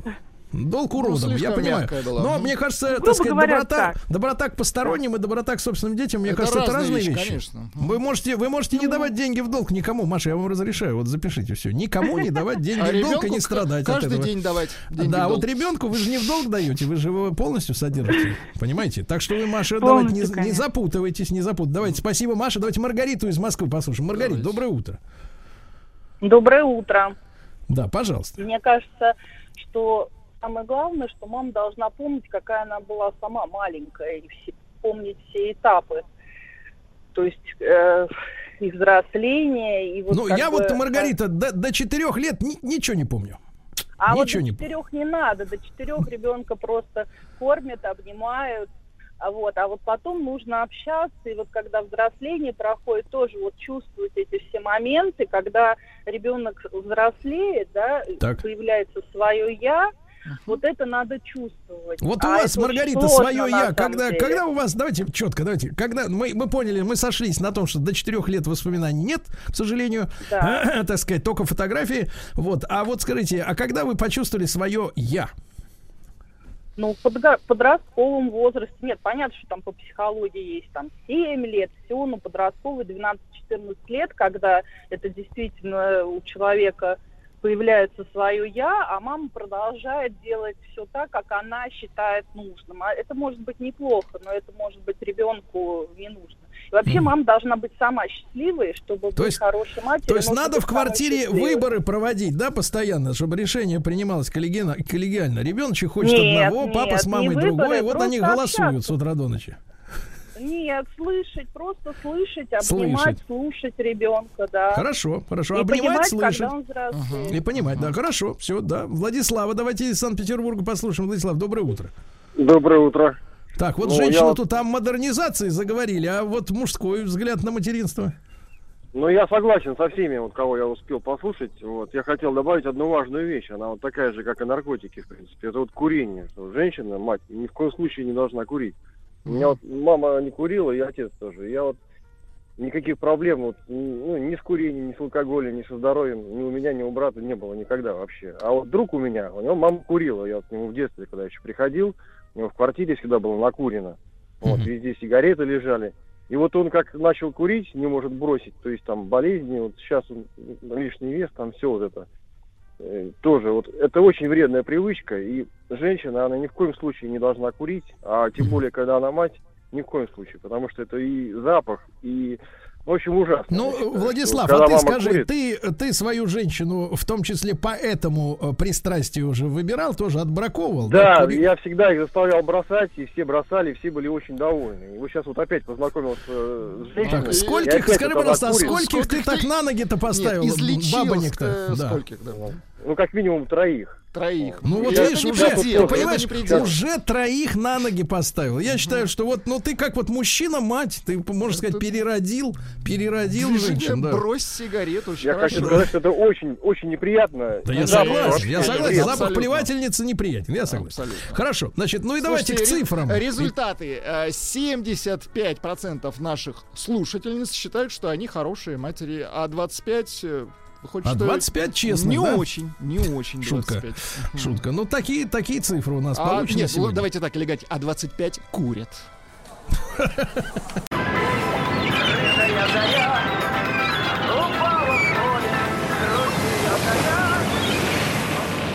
Отпуск каждый день. Вот так вы, значит, себе представляете, Владик, Калининград, да? Угу. Как понятно. И вы, собственно, вы же мне сказали так сделать. Какая, какая, так сказать, да. Прекрасная какая... песня была. Да, согласен да. с вами. Ага. Жаль, обрезали на полуслой. Друзья мои, действительно, действительно, мы о Калининграде будем с вами говорить на этой неделе в нашем цикле «Отпуск каждый день». Калининград, Калининградская область. И, вы знаете, не только в утреннем эфире, не только. Физики и лирики поговорят о том, как город менялся. Угу. Понимаете, да? А Картаев и Махарадзе э, опри- помогут определить калининградца, как опознать. Как опознать по походке. Угу. Хорошо. Да, в том числе угу. и со спины. А что свистун, который едет куда-то? Сегодня у него привал. Сегодня хорошо, привал. Хорошо. Ну, а я рад приветствовать в нашем эфире Илью Олеговича Дементьева, доцента Института гуманитарных наук Балтийского федерального университета имени Канта, кандидата исторических наук. Илья Олегович, доброе утро. Да, доброе утро. Здравствуйте еще раз, Сергей Валерьевич. Да, мы общались не далее, как в мае. Представляете, всего каких-то три месяца назад мы общались в нашем утреннем проекте «В черте города». Да, «Черта города», «Черты города» называется. Рассказывали мы как раз о Калининграде. О многом мы успели поговорить, да, но не обо всем. Не обо всем. И мы нашу первую часть беседы посвятим месту Калининграда в истории России и Европы, да? Вот. Тогда, Илья Олегович, прошу. Да. Спасибо большое. Ну, тема эта действительно очень масштабная, потому что Калининград, город, который сегодня находится на границе России и стран Европейского Союза, а, собственно говоря, даже будучи эксклавом, он так замкнут, да, Калининградская область замкнута между территориями двух государств, входящих в Европейский Союз, между Литвой и Польшей. И, естественно, что отношения между Россией и Европейским Союзом, в первую очередь, это та тема, которая сегодня наиболее актуальна для вот, Калининградской области в части логистики, перемещения людей, товаров и, конечно, культурного обмена, культурного диалога. Илья Ильич, самое... можно да, маленькую ремарку сразу? Угу. Тут на прошлой, по-моему, неделе появились сообщения о том, что с поляками рассматривается вопрос о возобновлении ну, упрощенного приграничного обмена. Насколько это... Насколько эти слухи, дошедшие до, до московских СМИ, являются правдой, с вашей точки зрения? Ну, я, честно говоря, не слышал такого, но представляю себе, что это постоянный пункт вот в переговорах, потому что э, на самом деле э, введение этого упрощенного режима э, использовалось очень активно обеими сторонами, и россиянами, и поляками. А как это выглядело? С нашей а, ну, стороны. Там, там э, с обеих сторон это симметричная такая процедура. То есть там э, специально были карточки такой, такие, которые заменяли э, визы. Не, не нужно было иметь шенгенскую визу для того, чтобы нам, э, россиянам, проживающим в Калининградской области, выезжать на территорию некоторых воеводств Польши. А, а, а какая, стороны... какая, какая зона ограничения вот, поездок? Сколько километров от а, границы? Там, ну, там по-разному получается. Там любопытно, что это, ну, по сути, исторические области, связанные вот, с Восточной Пруссией и немножко Западной. Это Армянско-Мазурское и Поморское воеводство. Вот такие примыкающие к Калининградской области, северные польские воеводства, которые э, ну, наиболее тесные контакты имели и, естественно, у которых вот, исторические связи наиболее богатые такие.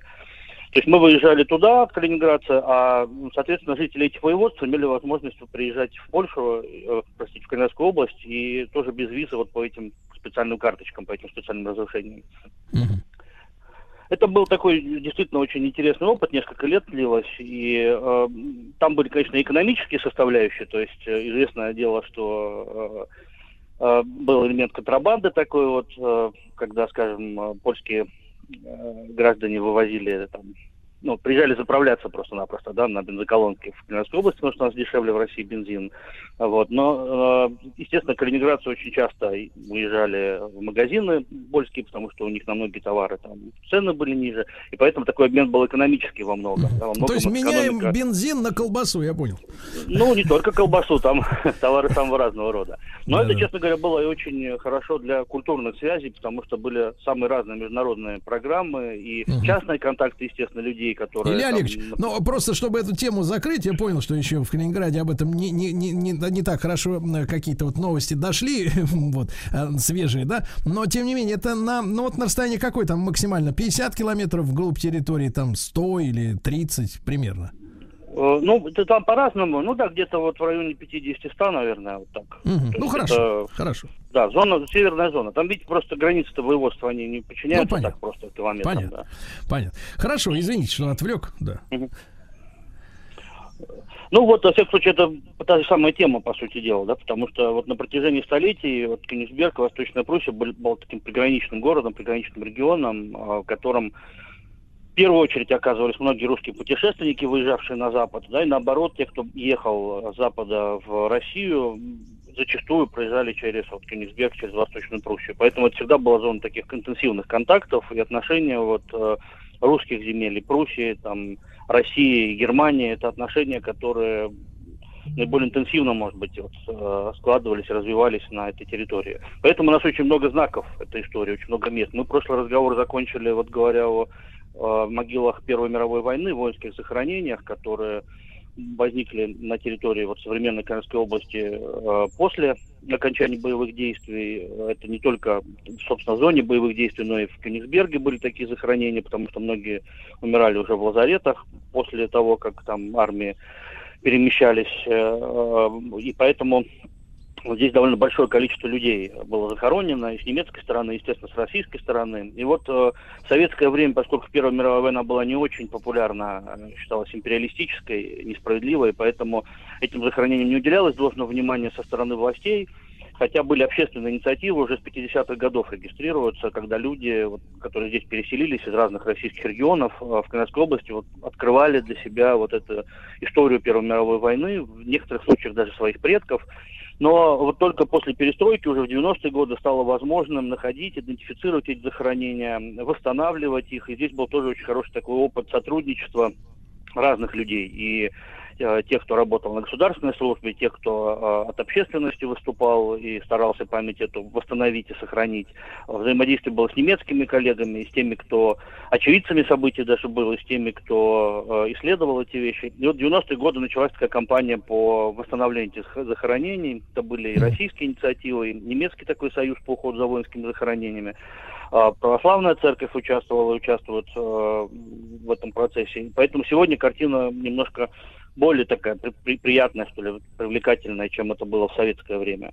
Э, и это признак не только того, что мы, ну, вот, удаляясь от времени боевых действий, э, находим какие-то оптимальные формы для сохранения памяти, но это и, и признак того, что мы учимся взаимодействовать, учимся сотрудничать, потому что здесь, конечно, такая деликатная тема, да, боевые действия, конфликт мировой, э, вот, война, сражение не на э, жизнь, не на смерть. Но, тем не менее, вот это сегодня позволяет нам открывать какие-то новые э, возможности для того, чтобы искать язык, при, приемлемый для всех, говорить об этих вещах. И это привлекает, конечно, и туристов, хотя специфических зачастую, да, участников реконструкторских движений, тех, кто интересуется специально Первой мировой войной, им, конечно, самая дорога вот в Калининградскую область, потому что здесь очень много э, этих объектов, связанных с этим Первым мировым конфликтом.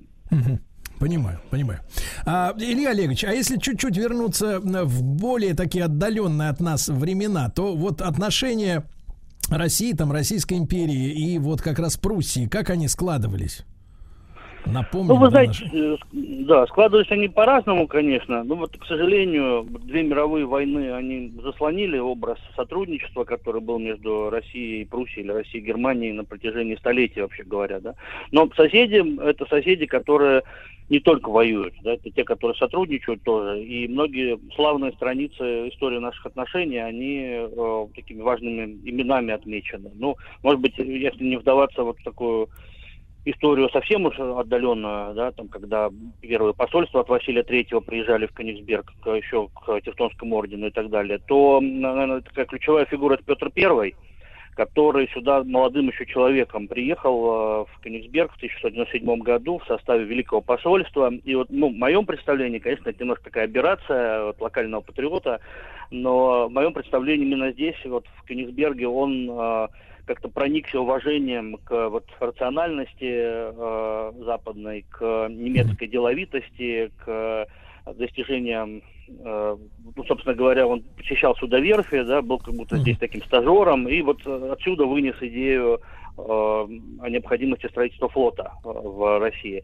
И поэтому вот российский флот, он в конечном счете генеалогию свою возводит вот к этим впечатлениям Петра в Кёнигсберге. Ну, потом, Илья конечно, Олегович, там более важные были места, да, Амстердам Илья и так далее. А да. вот вы понимаете, да, что сегодняшняя современная публика да, черпает э, знания не только там из книг или таких лекций, которые мы сейчас с вами создаем фактически, да, в таком звуковом формате, но и как бы в других открытых источниках. На Ютьюбе много докладчиков. Вообще история популярна у людей, как бы сказать, среднего и старшего возраста. Mm-hmm. И э, вот как бы вы ответили, как специалист, как кандидат исторических наук, откуда берутся, э, ну, не то чтобы мифы, но, я бы сказал так, прямые указывают, так сказать, обвинения, э, что в одном из посольств великих на Запад, э, по одной версии, Петр Первый был, так сказать, завербован, по другой подменен. Вот. А, а, значит, он, значит, соответственно, вернувшись, э, удалил свою русскую жену в монастырь, значит, описывают всю эту историю как будто потому, что она его не узнала, потому что, типа, фотографий тогда не было, а вот, как бы, человека-то подменили, и она могла бы узнать, что Петруша стал другим. И потом он сильно увлекся вообще немеччиной, да, у него, значит, вот эта монша к нему прибилась, из, так сказать, от товарищей других офицеров. Ну, в общем, как-то его это очень сильно перепахало, то есть, как бы, грубо говоря, уехал на Запад один царь, ну, даже если не брать подмену, mm-hmm. а вернулся вот совершенно, как говорится, другой человек, влюбленный в западный образ жизни. Вот э, э, как вы, как ученые, можете прокомментировать вот эту всю историю, которая очень популярна сейчас в интернете?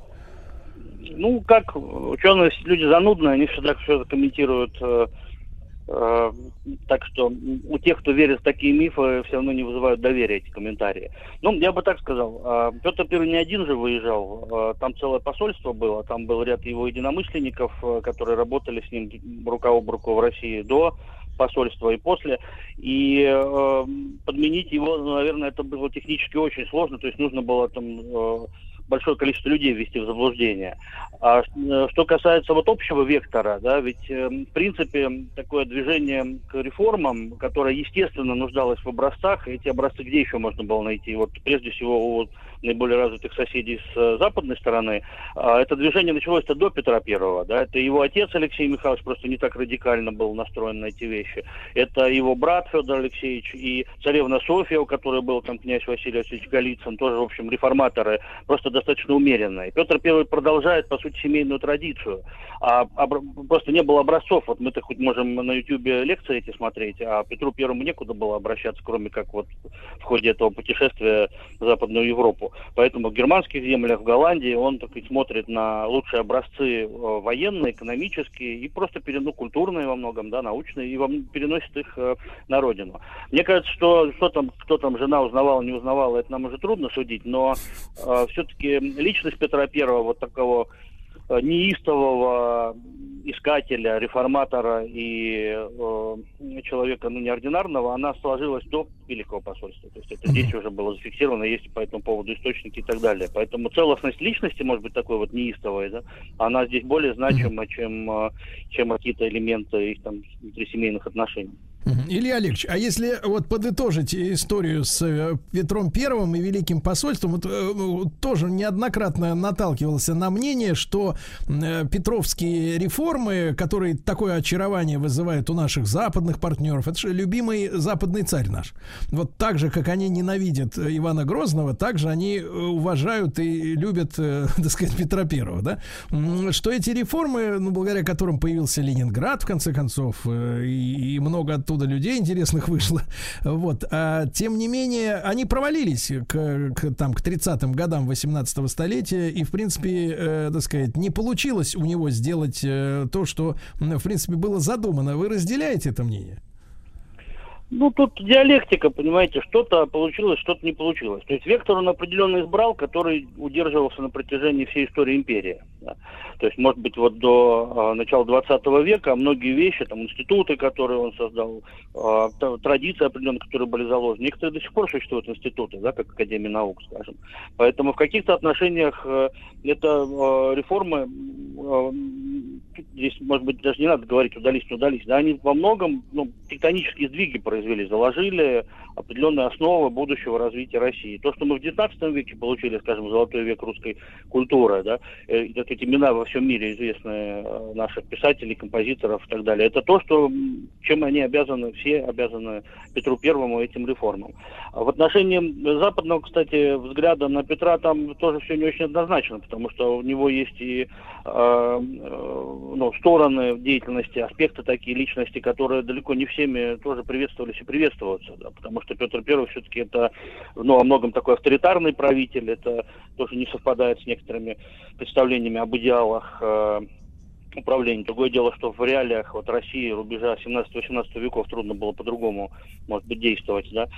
Это правитель, который, ну, вообще-то задал тон российской внешней политики, да, на весь восемнадцатый, да и девятнадцатый век, когда Россия вошла вот в этот европейский концерт держав, да, и сосредоточилась на внешней политике, может быть, в ущерб внутренней политике. Вот есть такой шведский историк Энглунд, у него интересная работа, в русском переводе есть, о Полтаве. И вот там, если так немножко упростить его взгляд, то он состоит в том, что шведы благодарны за поражение в Северной войне от Российской империи, потому что Швеция смогла расстаться со своими внешнеполитическими амбициями, сосредоточиться на внутриполитических задачах и развивать, в общем, вот то, что мы сегодня знаем, как Давайте так, давайте так. Победе, победе в Полтавской битве шведы обязаны появлением Греты Тунберг, в конце концов, да? Ну, это мне трудно судить э, о таких взаимосвязях, но, во всяком случае, вот то, что Петр Первый вывел Россию вот в ряд важнейших держав, имеющих военные и дипломатические такие вот достижения, да, это однозначно. И это, как вы понимаете, тоже далеко не всем нравится. Хорошо было бы для некоторых, кажется, что Хорошо. Россия бы была там по-прежнему где-то на задворках Европы. Да. Поэтому, поэтому отношения разные и там, и у нас разные. Конечно, наши интеллектуалы тоже на протяжении этих столетий, осмысляя опыт, по-разному относились. Славянофилы вообще, вы знаете, критиковали Петра Первого как раз за вот это чрезмерное увлечение западными стандартами, да. Поэтому э, однозначно может быть только то, что фигура безусловно неординарная. Да. Да. То, что можно по-разному оценивать его политику и жизнеспособность эти преобразования, но вот фигура эта яркая, и путь этой фигуры, такой, как мы его знаем, во многих отношениях начинается, по сути, сегодня на территории нашей страны, то есть вот в Кёнигсберге. Илья Олегович, а вот другое еще яркое событие, да, уже относящееся к девятнадцатому веку, это Тильзитский мир. Я так понимаю, что город находится сейчас на территории как раз э, Калининградской области, правильно? Да, да, это советский город сегодня называется, да. Вот значение этого, этой договоренности, ведь в нарушении, нарушение, я так понимаю, тильзитских договоренностей как раз Наполеон э, использовал как предлог для начала войны тысяча восемьсот двенадцатого года. Не путаю ничего. Да, да. Это действительно одно из самых интересных событий, потому что его тоже очень трудно оценивать. Я, видите, сегодня все так диалектически пытаюсь истолковывать, да, как Петра, так и Тильзитский мир, честно говоря.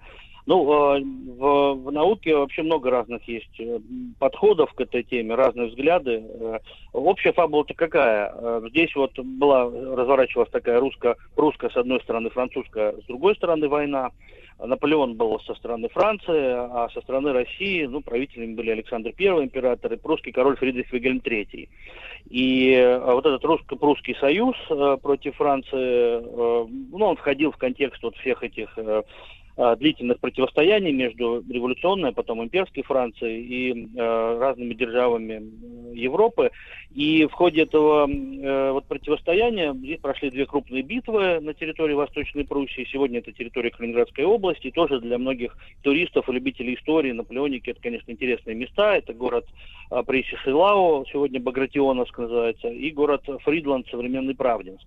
Там, конечно, очень много посвящено э, этой теме, работают музеи, тоже реконструкция организована. Илья Олегович, а давайте мы, давайте мы и об этих битвах, и о как раз Тильзитском мире сразу после новостей поговорим, да, продолжим. Илья Олегович Дементьев, кандидат исторических наук, с нами в нашем цикле «Отпуск каждый день». Мы говорим о Калининграде на этой неделе.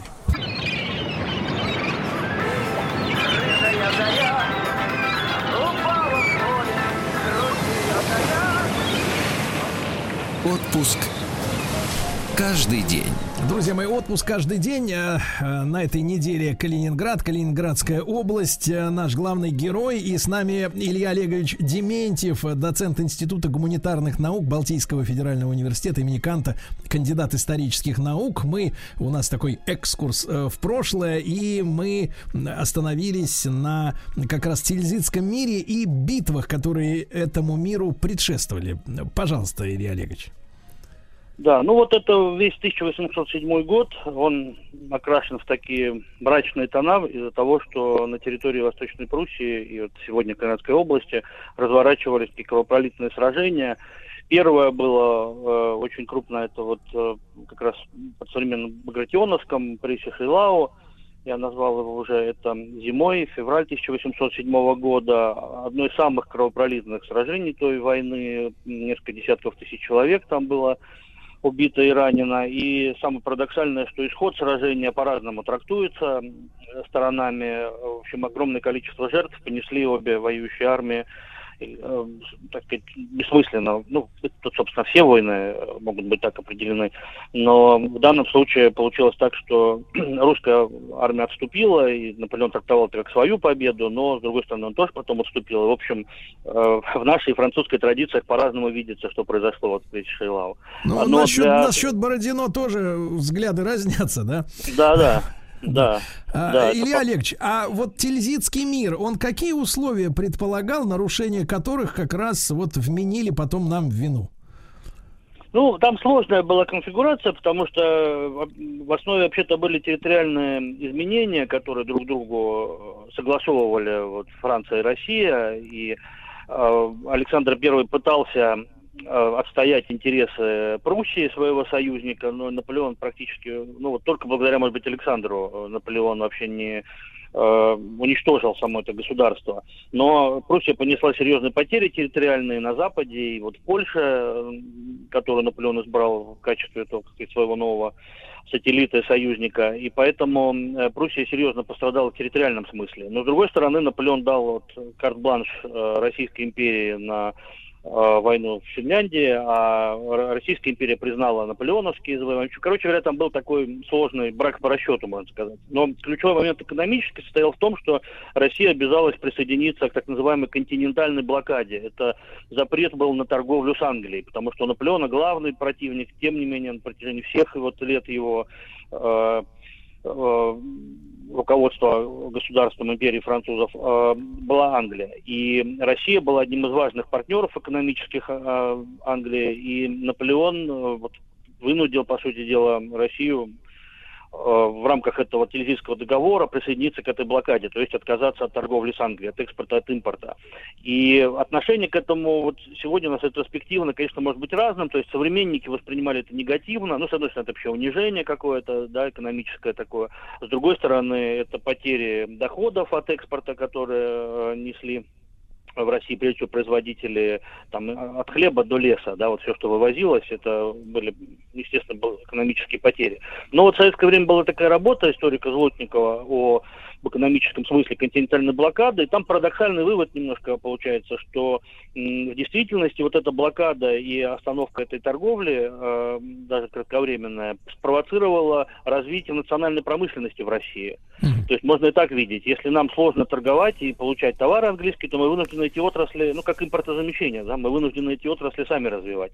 И получается, что в общем здесь э, такой неоднозначный результат. То есть российская промышленность девятнадцатого века, ее рост, он во многом связан с тем, что вот эти были изначально не очень благоприятные условия для, для торговли и для ввоза mm-hmm. английских товаров. А, ну, что же тогда, правы... а что же тогда Наполеон да. нам вот предъявил? Ну, как нет, вы правы. Здесь э, дело в том, что э, Россия все равно э, стала нарушать правила, которые подписала сама в Тильзите. То есть э, э, Александр ввел свободную торговлю посредниками, и через посредников, по сути дела, все равно товар доходил до Англии, наоборот. И Франция ничего с этим не могла поделать.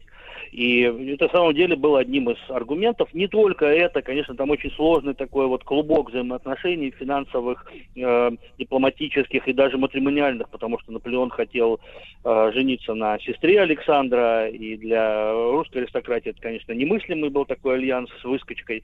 Вот, поэтому Александр всячески от этого отказывался, хотя внешне вел переговоры, потому что, ну, они вообще-то друг другу очень понравились там в Тильзите, они там такая романтическая встреча была на, на, на плоту посреди реки Неман, которая сегодня разделяет вот Россию и Литву, и э, в каком-то смысле, ну, хотя, понятно, политика, но, тем не менее, э, личная встреча привела к тому, что Наполеон и Александр, ну, во многом как-то были очарованы друг другом, хотя это не, не эмоциональный такой вопрос во многом, а психологический, когда, э, ну, строго говоря, личное отношение к неординарной фигуре, да, должно было дополнить вот всю ту сложную гамму чувств, которые э, владели ими в этом политическом противостоянии.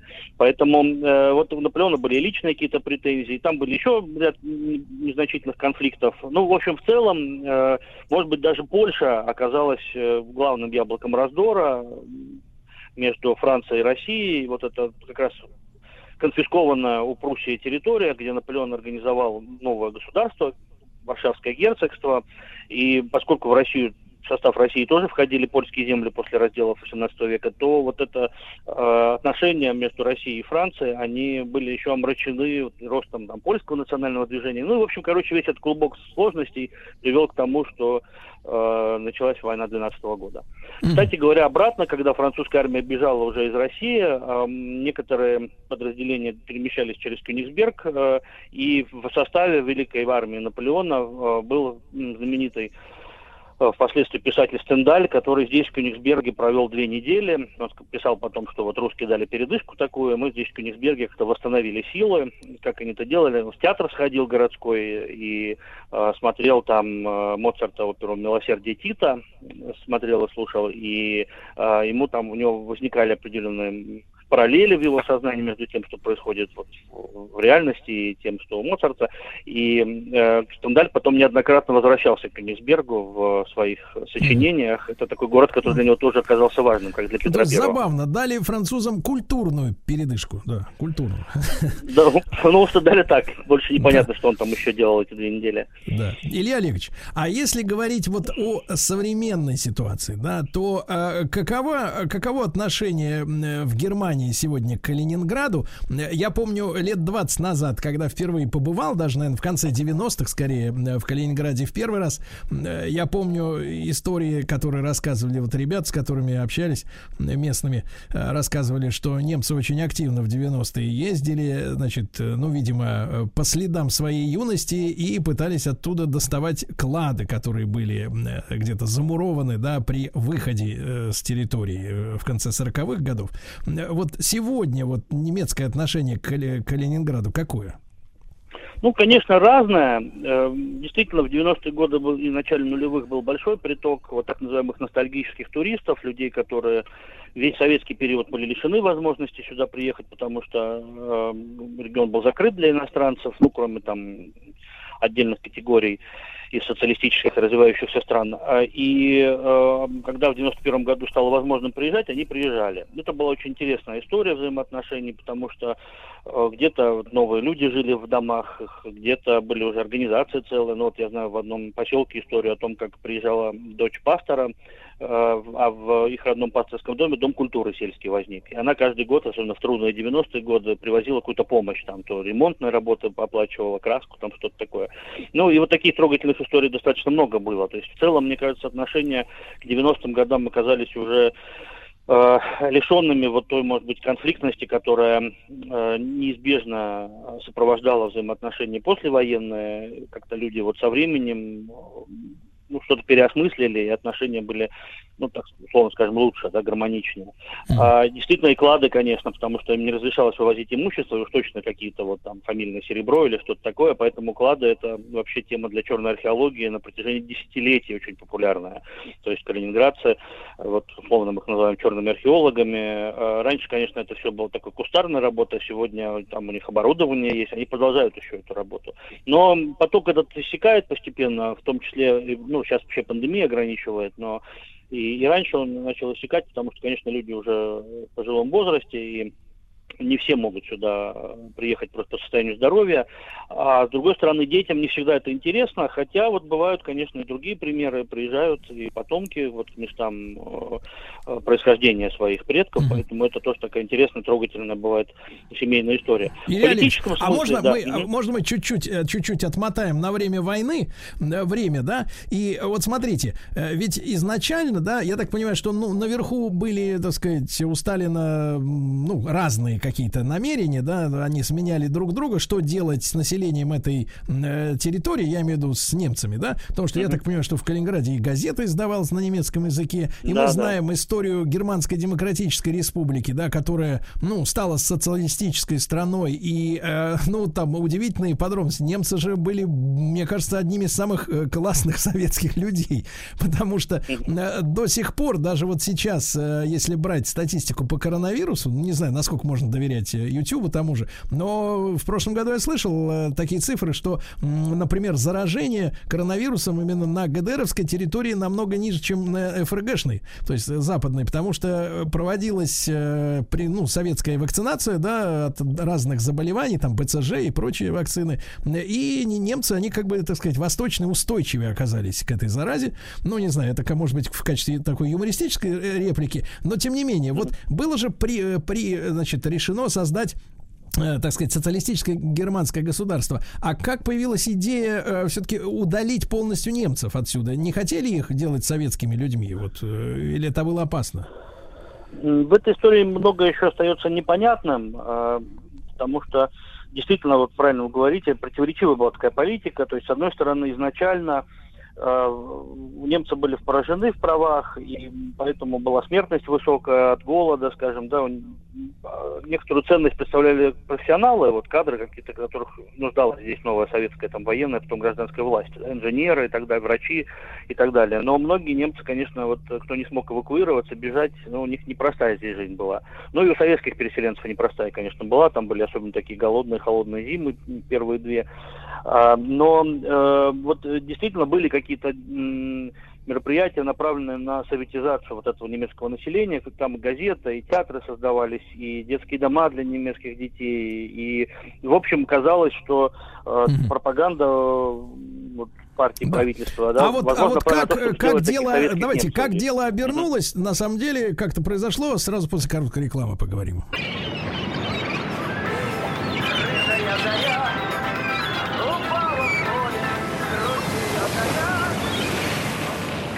Отпуск каждый день. Друзья мои, так с нами Илья Олегович Дементьев, доцент Института гуманитарных наук Балтийского федерального университета имени Канта, кандидат исторических наук. Мы говорим о Калининграде, об истории этого замечательного края.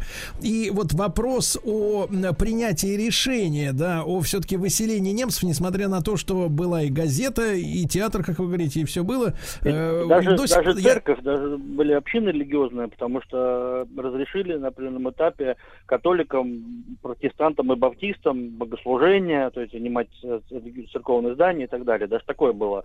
Чего не разрешали православным. Вот так интересная парадоксальная ситуация.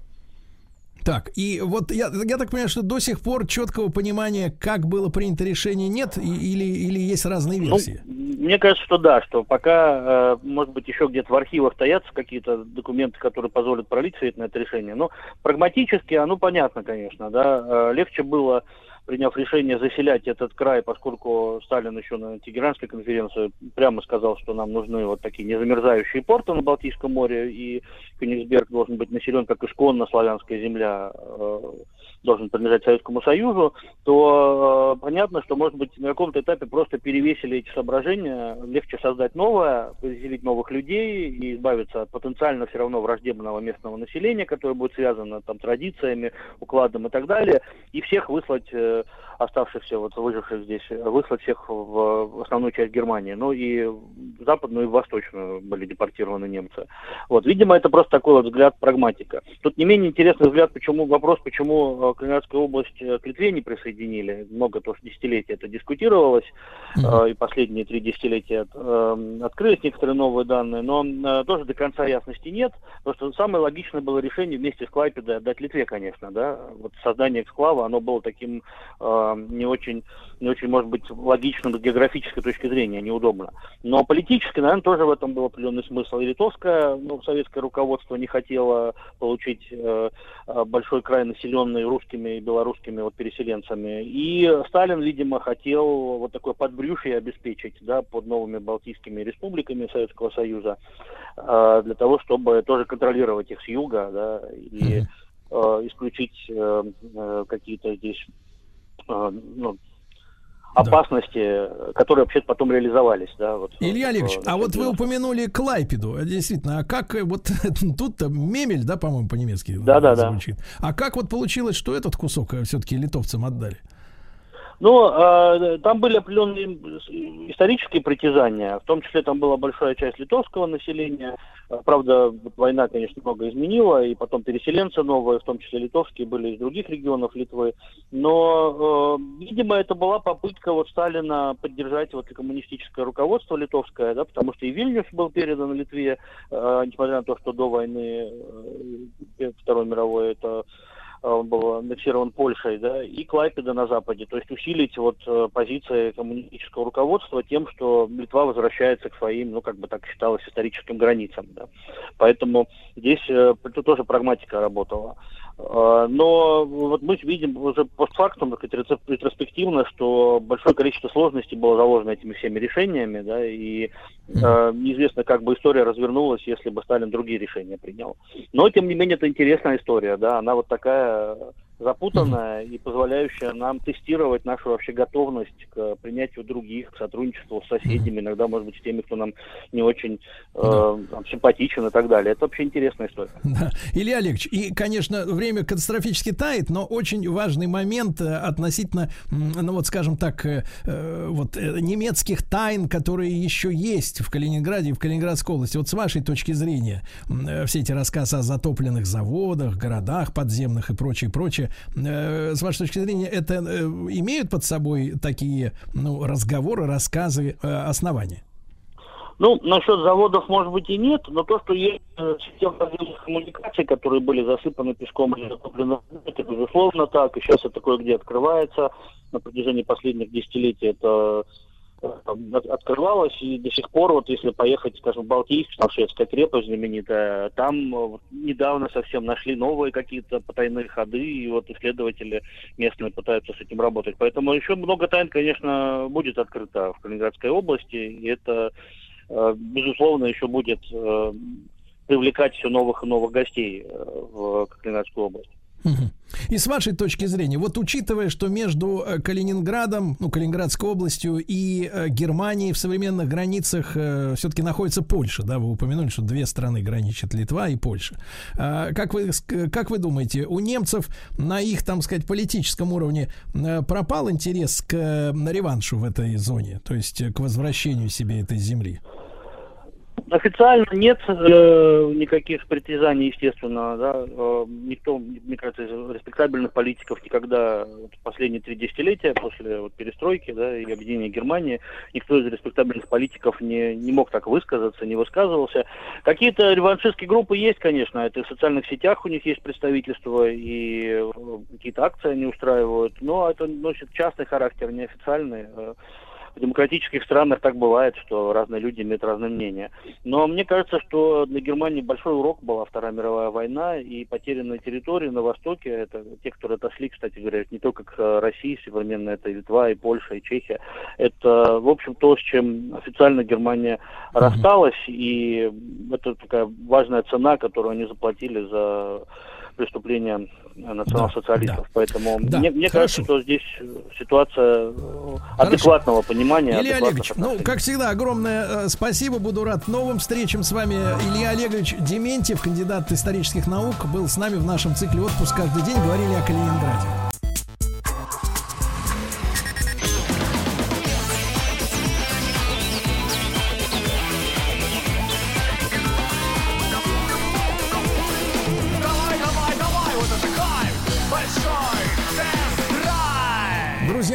Доброе утро вам всем. Сегодня у нас понедельник. Естественно, наш автомобильный проект «Большой тест-драйв». После новостей середины часа у нас появится кроссовер года. Так. Фактически, да, Владик. Ну, а вам адресованы мои следующие новости. Давайте, да, с удовольствием. С миру, получу, как говорится, по нитке. Угу. Так вот, э, в США автомобиль Тесла на автопилоте врезался в полицейскую машину. Ну, как Вы... так-то, а? Вот, Тесла Model три. Где хваленый да, этот автоводитель? Да, разбила вдрызг автомобиль Dodge Charger. Это у нас полицейская машина, большая, с хорошим багажником большим. Там несколько таких, как вы, уместится. Вот, стоявший рядом Мерседес ГЛК, вот, потому что полицейский автомо- остановил на трассе машину для досмотра. Я понял, почему он врезался.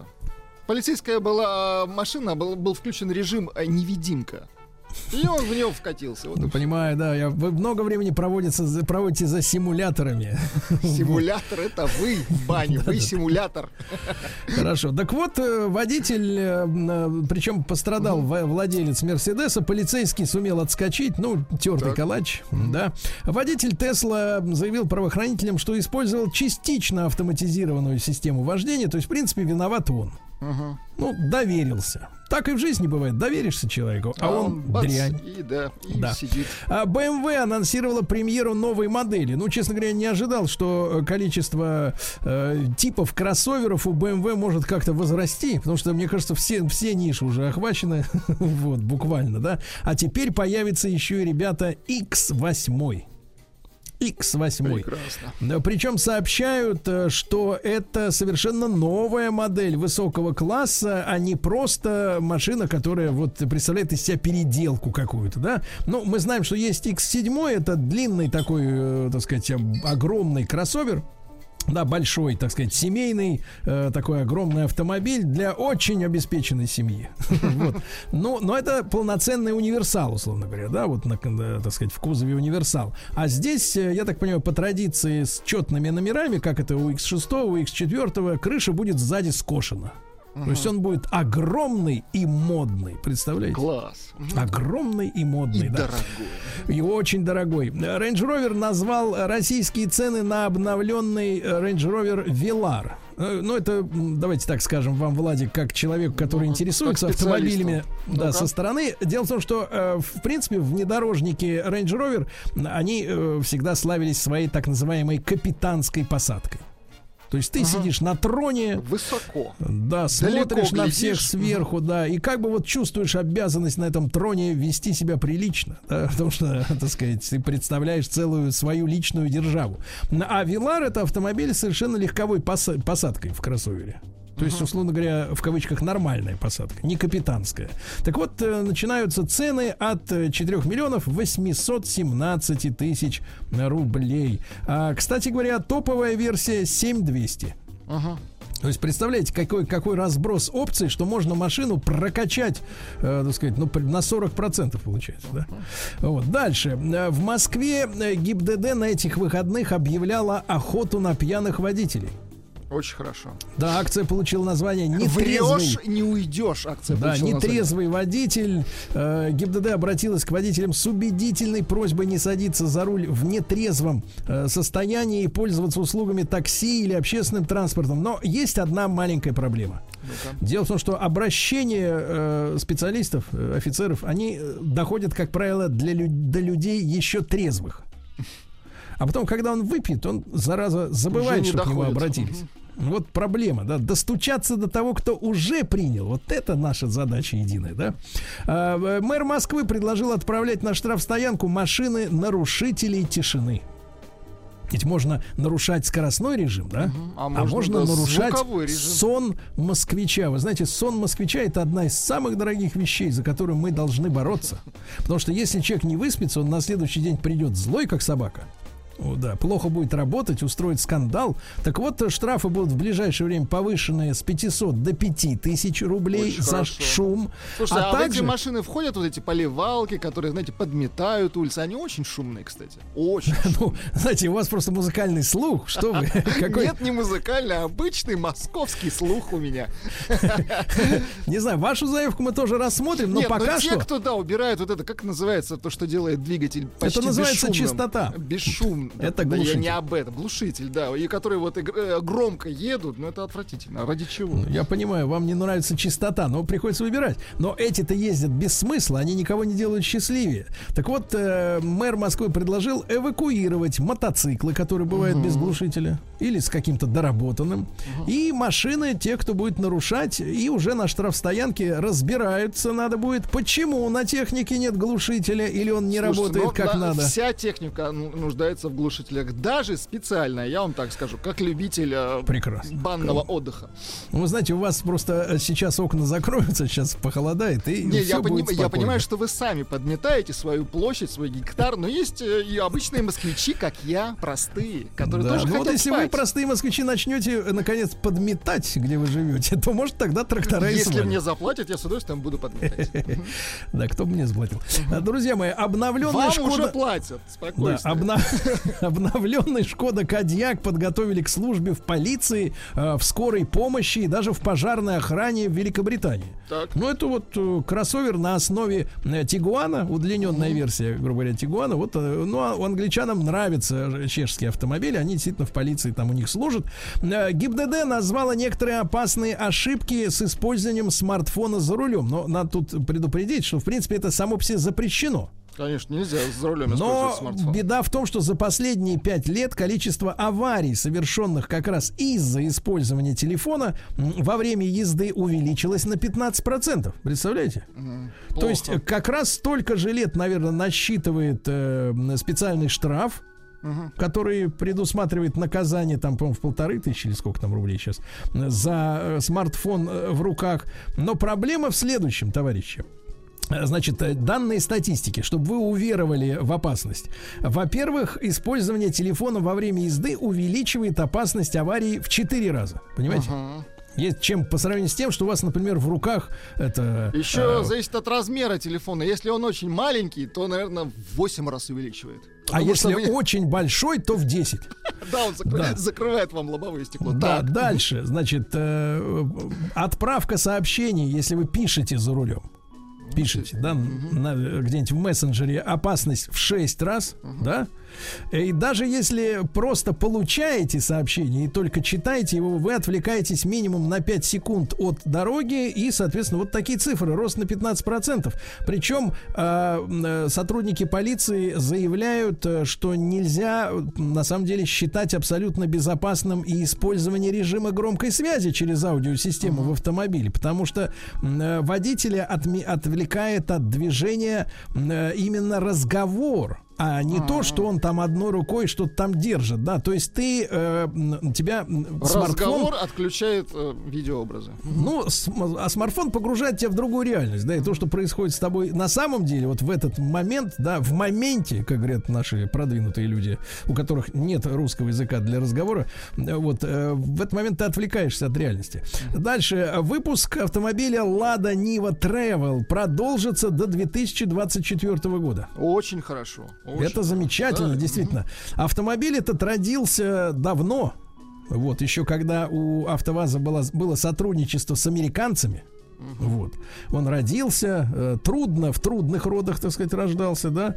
И недавно побывал на тесте, кстати говоря, в большом тест-драйве. Э, вот замечательный автомобиль, который э, получил мощный фейслифтинг и спереди, и частично сзади. Но вот других, так сказать, коренных отличий, к сожалению, не заметили, найти, да? найти не удалось. А таких, по- я, я считаю, если машина хорошая, действительно, а что там еще менять? Ну, ну конечно. Да. А, ГИБДД предупредила пешеходов о дорожной ловушке. Вот это уже к вам, Владик. Давайте. Да. Давайте. В ведомстве объяснили, что нередко человек видит автомобиль, так. который едет э, к нему uh-huh. по дороге, а он стоит у, у зебры, например, да, uh-huh. думая, переходить uh-huh. или нет. Uh-huh. И ему, этому пешеходу, вот такому, как вы, кажется, так. что машина слишком далеко. Конечно. А на самом-то деле она уже подлетает. Ну как подлетает? Я его сразу определяю, что это вот сейчас машина на линии горизонта. То есть она будет где-нибудь через минут через пять, час. пять-семь. Да, да, да. пять-семь месяцев здесь. Так вот, пешеходам не рекомендуется переходить проезжую часть в наушниках, в капюшоне, mm-hmm. понимаете?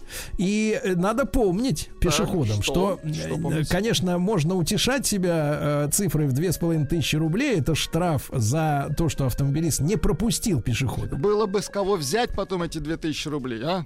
Нет, сам пешеход, конечно, ничего не получит. Он в данном случае выполняет роль объекта. Но несоблюдение правил дорожного движения самим пешеходом uh-huh. может вызвать штраф до полутора тысяч рублей. Единственное, что никогда еще не видел человека, который бы мне сказал, что его оштрафовали за, так сказать, вот за uh-huh. пешеходство. Да. Но тем не менее, надо помнить, ребят, тут в этом сообщении не э, указывается, но пешеходами же у нас формально считаются и велосипедисты, и вот эти вот на электроскутерах. И собаки, и кошки. В принципе, да. Это все пешеходы. Нет, нет, нет. Я к тому, что нельзя э, переезжать именно пешеходный переход на каком-то вот этом, э, так сказать, транспортном средстве. Да. Да, и на электро, и на велотяге. Потому что действительно автомобилист э, рассчитывает успеть затормозить э, перед человеком, который переходит тихонько дорогу. А когда вы вылетаете на зебру уже на скорости, то, в принципе, может произойти трагедия. Да. Да. Дальше. Chery, компания Китая выпустила доступный электрокар с цифровой экосистемой. Называется э, электрокар следующим образом: Chery Cuckoo Ice Cream. Chery Chery Lady была такая песня.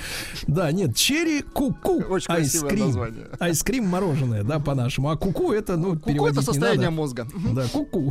Так вот, оснащен единственным электрическим моторчиком. Этот автомобиль мощностью двадцать семь лошадиных сил. Без подзарядки он может проехать сто семьдесят пять километров. Он небольшой, компактный и обещают, что будет дешевым. Ну, надеемся, что в районе там двух миллионов рублей, да?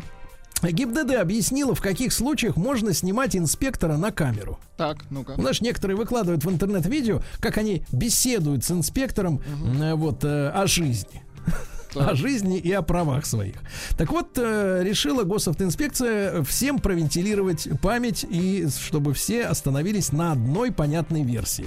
Итак, э, сначала идет цитата из Конституции. В ней есть двадцать девятая статья, в которой написано, что закреп... закрепляется право граждан свободно искать, искать, получать, передавать, производить и распространять информацию любым законным способом. Так? Но угу. в некоторых случаях видеосъемка попадает под запрет. Такие ограничения возможны во время проведения охранных либо оперативно-розыскных мероприятий. Понимаете? Ага. Например, если водитель снимает на телефон место ДТП и мешает инспектору, лезет под нос, тот ага. может потребовать прекратить съемку. А теперь обратное. Ну-ка. Что касается самих инспекторов дорожного движения, то им разрешается вести съемку не только на служебный нагрудный видеорегистратор, ага.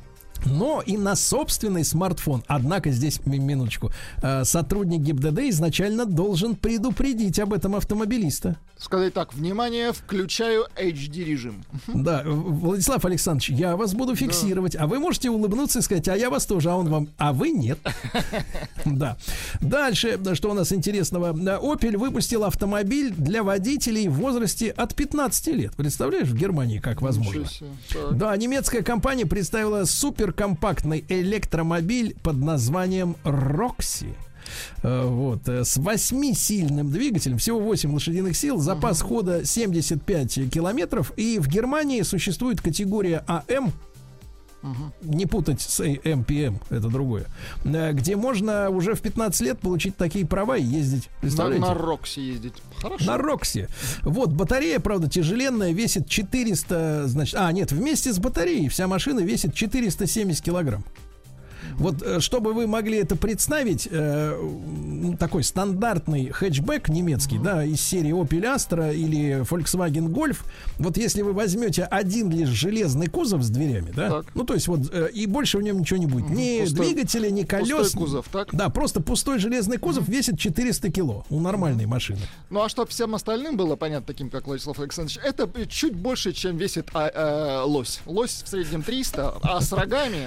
То есть он между лосем трясем и, так сказать, кабанов, да. Вот. А здесь вся машина совсем из батареи весит четыреста семьдесят килограмм. Ну, можете себе представить, да, какая-то такая штуковина. А в России отправляют на сервис четыре автомобиля марки Audi из девяностых, друзья мои. Если ваш автомобиль А четыре, А шесть, А восемь и ТТ сделаны с, в период с девяносто шестого по двухтысячные годы, самые то вам, лихие годы, так? Да, то вам бесплатно на сервисе официально поменяют э, устройства, связанные с подушкой безопасности. Uh-huh. Вот, э, найти свой автомобиль по ВИН-номеру можно на сайте Росстандарта и Хорошо. бесплатно обратиться, да, в, так сказать, на сервис. Дальше. ГИБДД начала вешать на машины дорхенгеры. Это итак, что такое? Ну, итак, очередная англоязычная диверсия. Ну, звучит-то не очень. Вообще, конечно, я сначала прочел док-хантер. Но нет, это другое. Но это другое. Значит, только прочтя все сообщение до конца, я понял, о чем эти люди, у которых, ну, просто не хватает, не знаю, ума или филологического образования какого-то, или, или творческой какой-то жилки. Вот они просто берут английское слово и, перево- и без перевода суют его, значит, вот в свое сообщение. А оказывается, это таблички, которые вешают на, снаружи на дверь входа в номер в отеле. Mm-hmm, понятно. Ну, например, э, так сказать, э, не работы, стучать. Ну, понятно. Не да. стучать или уберитесь у меня. Mm-hmm. Вот. Они их называют дорхенгеры, то есть подвесные штуки. На, mm-hmm. э, короче, офицеры вешают их на двери автомобилей, припаркованных, э, так сказать, во дворах. Да? Mm-hmm. При помощи этих агиток они просят, соответственно, людей аккуратно ездить по дворам, потому что могут пострадать детишки. Ну, культурно вот, так, да. Ну, культурно. Дорхенгер. Некоторые Фу. царапают. Вот. Ну и хорошая новость. В России создали скоростной родстер для полиции. Вы представляете? В России на, форме, на форуме «Армия-две тысячи двадцать один» представили новый скоростной родстер для полиции. Ну, то есть это низкое такое, низкий купе, автомобиль, да, то есть для двоих пассажиров. Впереди мощный длинный мотор, uh-huh. понимаете, да? Вот, очень устойчивая машина. Разработчиками спорткара стали, смотрите, военно-промышленная компания так. и конструкторское бюро молодежи. Вот, представьте, когда за дело берутся военные, все сразу получается. Новинку создали на базе моделей под названием «Крым». Вы слышали про родстер «Крым»? Нет, просто. А слышал. Вот теперь слышали. Очень красивый автомобиль, кстати говоря. Так вот, спортивный родстер для как раз нужд полиции способен разогнаться до сотки за четыре целых девять десятых секунды. Очень хорошо. Максимальная скорость двести двадцать километров в час. То есть на этой машине можно будет преследовать нарушителей, угу. понимаете? Да? Опять, опять же работать в режиме «врешь, не уйдешь». Да-да-да. Ну и, наконец, на том же форуме «Армия-двадцать двадцать один» московский политех показал беспилотный э, смарт-шаттл. Э, значит, это автомобиль, который сам ездит без руля. Запас хода у него сто сорок километров. Так. Четверо пассажиры могут сесть внутри и ездить, например, по паркам в автоматическом режиме. Бесстрашных пассажиров, вы так говорите? Нет, бесстрашные, которые будут ходить пешком рядом. Вот эти все-таки... Нет, я верю, я верю в наши технологии. Вот вас первыми посадят туда вот. Кабину. Главное, чтобы выпустили. Друзья мои, ну и после новостей и новостей спорта у нас лучший кроссовер этого года.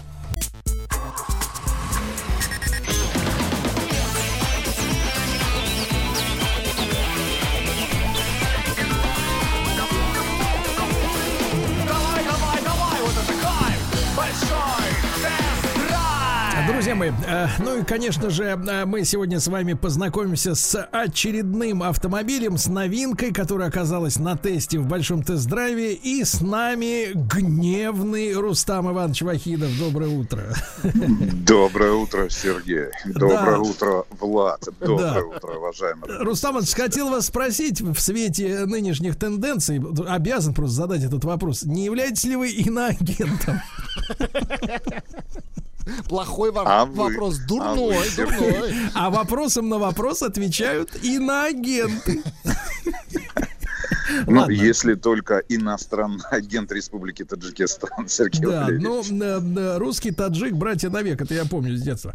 Значит, смотрите, товарищи, э, Руслан Ильич, я проанонсировал наш разговор как знакомство с автомо... ну, с кроссовером, давайте, автомобилей много, типов их много, но средний, среди среднеразмерных кроссоверов это автомобиль года. то, о чем мы будем сегодня с вами говорить. Вы согласитесь со мной? Пока в теоретической части.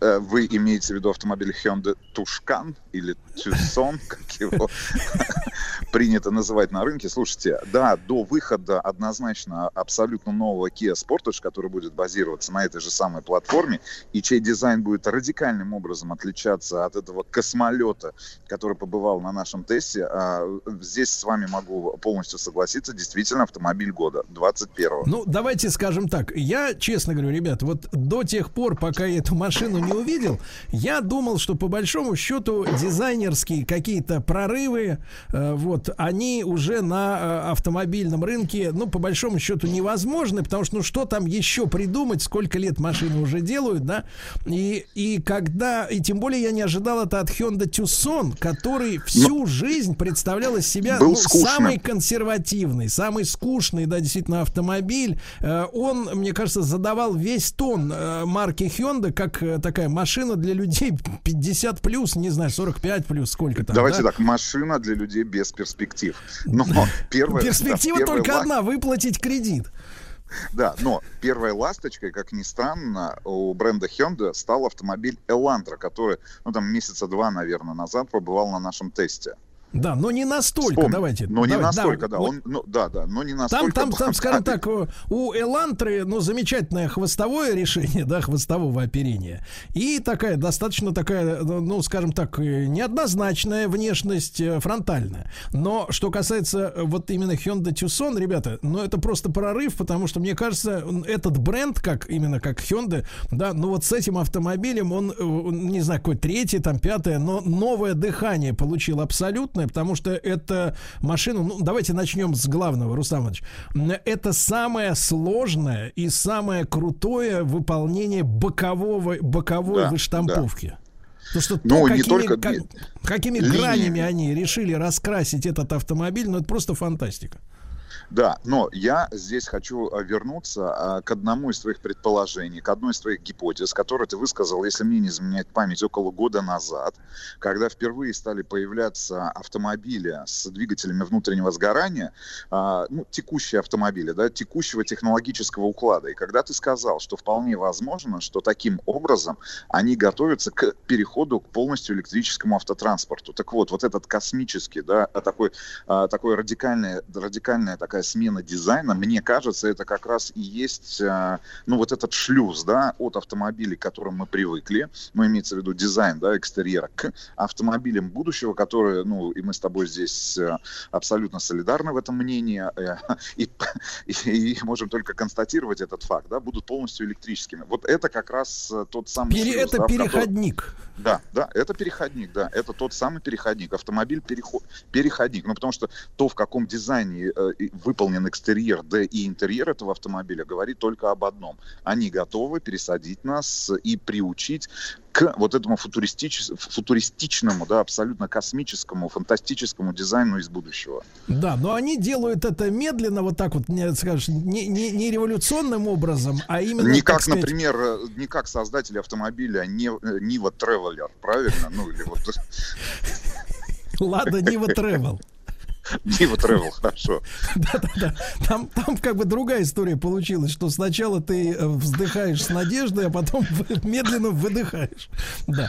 Ну вот что, что касается этого автомобиля. Смотрите, здесь есть и некоторая, знаете, эклектика, какая-то преемственность даже, потому что вот оформление э, пластиком, э, скажем, порога и арок, да, колесных, это нас отправляет как бы вот так вот, ну, перекликается с тем, что мы увидели на новом э, рав четыре, да, условно. Говоря. Ну, тем но, более, что автомобиль является прямым конкурентом и Радика, и икс пять, и Тигуана. Да, ребят, но что касается вот реально внешних, э, внешнего дизайна и боковой линии, и задние фонари, которые сделаны, ну, просто фантастически, да, то есть это какой-то какой-то космический аппарат выглядит, да, и то, что спереди ходовые огни вмонтированы, буквально вмонтированы в решетку радиатора, Ну, это просто фантастическая ну, история. Давай так, давай.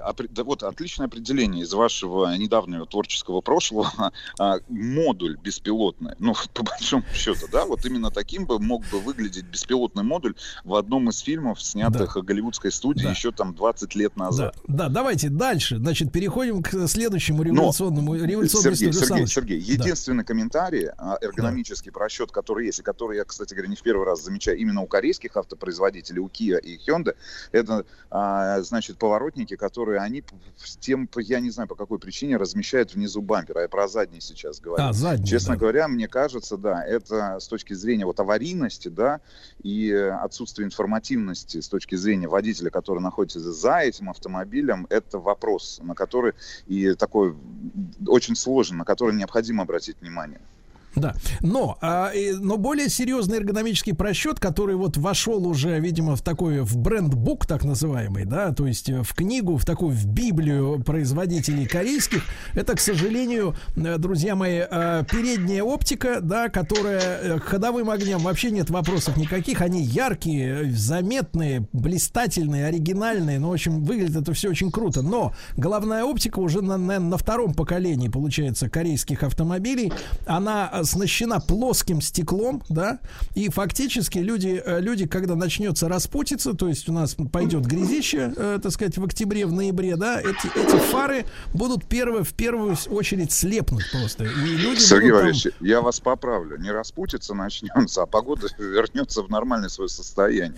Потому что вот эти, знаете, вот эти три месяца летних, они, конечно, расслабляют, расслабляют, конечно. Ну и слушайте, ребят, ну и, конечно, прорыв не только с точки зрения самой интересной боковой да, линии, боковой выштамповки. Но поразительно, что э, в этом автомобиле корейцы отказались, вы заметили это, они отказались от козырька над э, водительскими да. приборами. Это фантастика. Я когда первый раз сел в этот автомобиль, я говорю, слушайте, а как же солнце-то? Оно же будет, так сказать, лететь, да, ну, вернее, светить мне, я буду поворачивать руль, изменять угол наклона солнца, говорю, и перестану вы, в, видеть приборы. То есть всегда у нас приборы утоплены, да, внутрь торпеды, и сверху еще нависает козырек, чтобы, так сказать, солнце не мешало считывать там показания спидометра. И здесь чудовищно, а просто вот дисплей расположен безо всяких вот этих шторок каких-то, колпачков, еще чего-то, и все прекрасно видно, представьте, в любой момент времени. Вы представляете, я вот на этой машине ездил в самые солнечные дни, и не, я, я хочу сказать, а зачем мы потратили столько пластика на эти чертовые козырьки во всех остальных машинах? Ведь можно было купить детям еды. Понимаете, в Африке. А? Понимаю.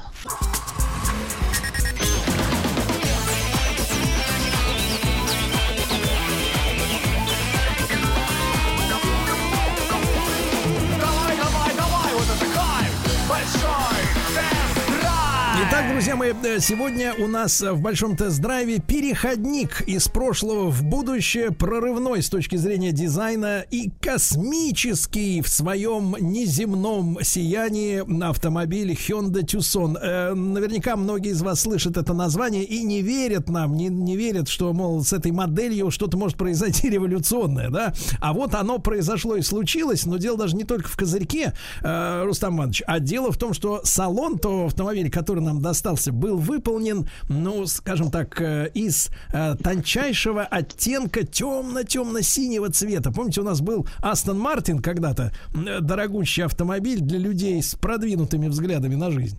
Вот. А у него был синий салон. И здесь тоже та же самая история. То есть нежнейший такой, почти черный, но синий, значит, синяя кожа, синяя торпеда, да, и все остальное вызывает вот просто вот реальное восхищение. То есть, я бы сказал так, соединение футуристического, скандинавского какого-то, да, Да, да, да, да. Это, это один, кстати говоря, из таких ходов, которые корейцы, как мне кажется, стали использовать в последнее время, а, значит, в технологии создания интерьеров, экстерьеров для того, чтобы просто-напросто расширить аудиторию и уйти от а, восприятия своих автомобилей как автомобилей из Азии. Да? Ну, заметьте, ну, там, за последние пять-семь лет это точно произошло, этот тренд есть, и они усиливают вот эту да. европейскость, от которой, кстати говоря, почему-то отказываются отказываются европейские автопроизводители, и тот же Volkswagen, да, который говорит, что нам нужно меньше немецкости в своих автомобилях, а корейцы, азиаты наоборот, и те же китайцы говорят о том, что больше европейскости, а больше какого-то глобализма должно, да, такого универсального появиться в этих автомобилях. Ну, Слушай, ну, самое главное, глобализм, качество. Но самое интересное, но что самое интересное, значит, кроме всего прочего, они же, ну, как мне кажется, нанесли вот этот удар под дых, в первую очередь, одному из лидеров этого сегмента, если мы сейчас говорим о рынке там среднеразмерных кроссоверов, но с удлиненной базой. С удлиненной базой. Я сейчас говорю про Шкоду Кодиак, потому что на наш рынок-то как раз-таки Hyundai Tucson поставляется длиннобазной, да, у нас отсутствует короткая версия. Соответственно, ты помнишь, как выглядит Шкода Кодиак, это один из самых таких э, аскетичных, да, очень простых и скучных автомобилей. Ну, скучнее был только предыдущий Tucson. Да, да, правильных автомобилей, но в данном конкретном случае они дают а, а самому потребителю право выбора. Ребят, вот вам, пожалуйста, в том же типа размере, потому что он совсем не намного отличается с точки зрения габаритов, да, от, того, от той же Шкоды Кодиак. Соответственно, в том же самом, получается, типа размере, классе автомобиль, но гораздо интереснее с точки зрения просто-напросто самого дизайна, да, и однозначно этот автомобиль там будет актуальным лет там пять, там семь, восемь, другой вопрос там эксплуатационные характеристики, но в целом, а, ну, я бы так сказал, если говорить и про Тигуан, и про рав четыре, и про си икс пять, это самый, ну, с- самый модный, кроме всего прочего, автомобиль. Да, будет еще новый абсолютно Kia Sportage, но в целом вот этот удар и по модности, и по универсальности они нанесли, ну, то есть одним автомобилем. Да, да. Надо, надо заметить, друзья мои, что, конечно, первые моменты за рулем, э, вот ты сравнил, да, со Шкодой, конечно, у Шкоды будет, э, значит, немножко потоньше настройки амортизаторов, да, все-таки немецкая школа, не спорю, вот, да, настройки, она будет по-другому, то есть первый там день-другой мне чувствовал, что машина все-таки так жестковато немножко, именно ну, относительно, же, да, да, да, да. Слушай, относительно ну, немецких и, стандартов, да, каких-то. Так же, как и Санта-Фе, который в свое время появился, и главный вопрос был, на самом деле, ну, кроме там вот этой головной оптики, это вопрос к настройкам подвески. Да, и э, двигатель заявляют, ведь э, там большая линейка двигателей, у нас был как раз дизельный вариант, наверное, самый приемлемый, э, сами производители... сто восемьдесят шесть лошадиных сил, да, да, там да, хороший крутящий там... момент, там за четыреста ньютонов. Да, расход, расход заявлен где-то примерно шесть целых три десятых, но это такие какие-то райские, из, из, так сказать, условия. У меня где-то, ну, ниже восьми был, конечно, расход, там ниже, наверное, семь целых пять десятых, где-то, может быть, чуть-чуть еще ниже, но, тем не менее, тем не менее, такой моторчик по сравнению с немецким, конечно, с дизельным такого же, может быть, масштаба, чуть-чуть более прожорливый, согласен. Но в целом, ты знаешь, я вот на этой машине проехал порядка, наверное, там, ну, восемьсот, наверное, километров, да, на этом автомобиле. И, честно говоря, я с ним сжился, потому что это действительно замечательная, замечательная тачка. Да, с хорошей, кстати, совершенно музыкой. А с тем, и а, обратите значит, внимание, да. и, и обязательно отметь, Серег, что, кроме всего прочего, еще и с отличным уровнем шумоизоляции, что да. не характерно вообще, в принципе, для азиатских автомобилей. Да-да-да. И более того, что касается, если говорить о дизайне, да, внутреннем, то, то корейцы продолжают политику тактильного дизайна, когда они используют материалы, да, которые не только имеют видимость, но еще и на ощупь, да, вот эти а, полоски а, из ткани, да, которые достаточно часто корейцы используют в своих последних моделях, а здесь, здесь особенно. Но вот это все вызывает у тебя ощущение натуральности, да, то есть у тебя тонкий скандинавский дизайн, футуристическая внешность, и при этом ты трогаешь этот автомобиль, и он отвечает тебе не холодом там или безразличием, условно говоря, пластика, да, но еще и теплотой каких-то тканевых решений, да, и все вместе, все вместе, это вызывает все у тебя вместе вопрос. Стоит три миллиона рублей. Да, и все вместе вызывает следующий вопрос. Но если Если так все здорово сделано, почему эта машина должна стоить меньше? Потому что, потому что цена, цена, да, цену ты ожидаешь как у просто наследника предыдущего слушай, автомобиля, но ну, он абсолютно слушай, другой. Тут, в любом случае, значит, стартует цена там, ну, почти от один миллион девятьсот тысяч рублей, верхняя граница под три миллиона рублей, ну и в любом случае все продажи будут в диапазоне, там, если мы говорим про вполне себе среднюю комплектацию, ну, да, в районе там два с половиной, да, а это конкурентная цена с поправкой на текущий момент. Хорошо, ну и когда вы, Рустам Иванович, прогнозируете, что произойдет следующее революционное изменение, и когда, э, пять, так сказать... Пять лет, пять лет. И когда из-под капота начнут исчезать уже полностью уже двигатели внутреннего сгорания. Пять да? лет, пять лет. Следующая итерация. Следующая итерация однозначно пять-семь лет, и мы будем с вами абсолютно в другом мире находиться. От чего это зависит? От емкости и скорости заряда аккумуляторов или просто от бюрократического да, да. решения? Ну, бюрократические решения и технологии, ну, параллельно, мне кажется, да, в этих двух направлениях. Ну, давайте, а на данный эти, момент, да. давайте, на данный момент мы поздравляем Hyundai с большой победой, и пока ждем, что... Ждем, ждем старую, кстати говоря, абсолютно новый теперь. Ждем еще. ее, да, но на данный момент, на конец лета, лучший среднеразмерный кроссовер две тысячи двадцать первого да. года Hyundai Tucson. Поздравляю. Да. Да. Еще больше подкастов «Маяка» насмотрим.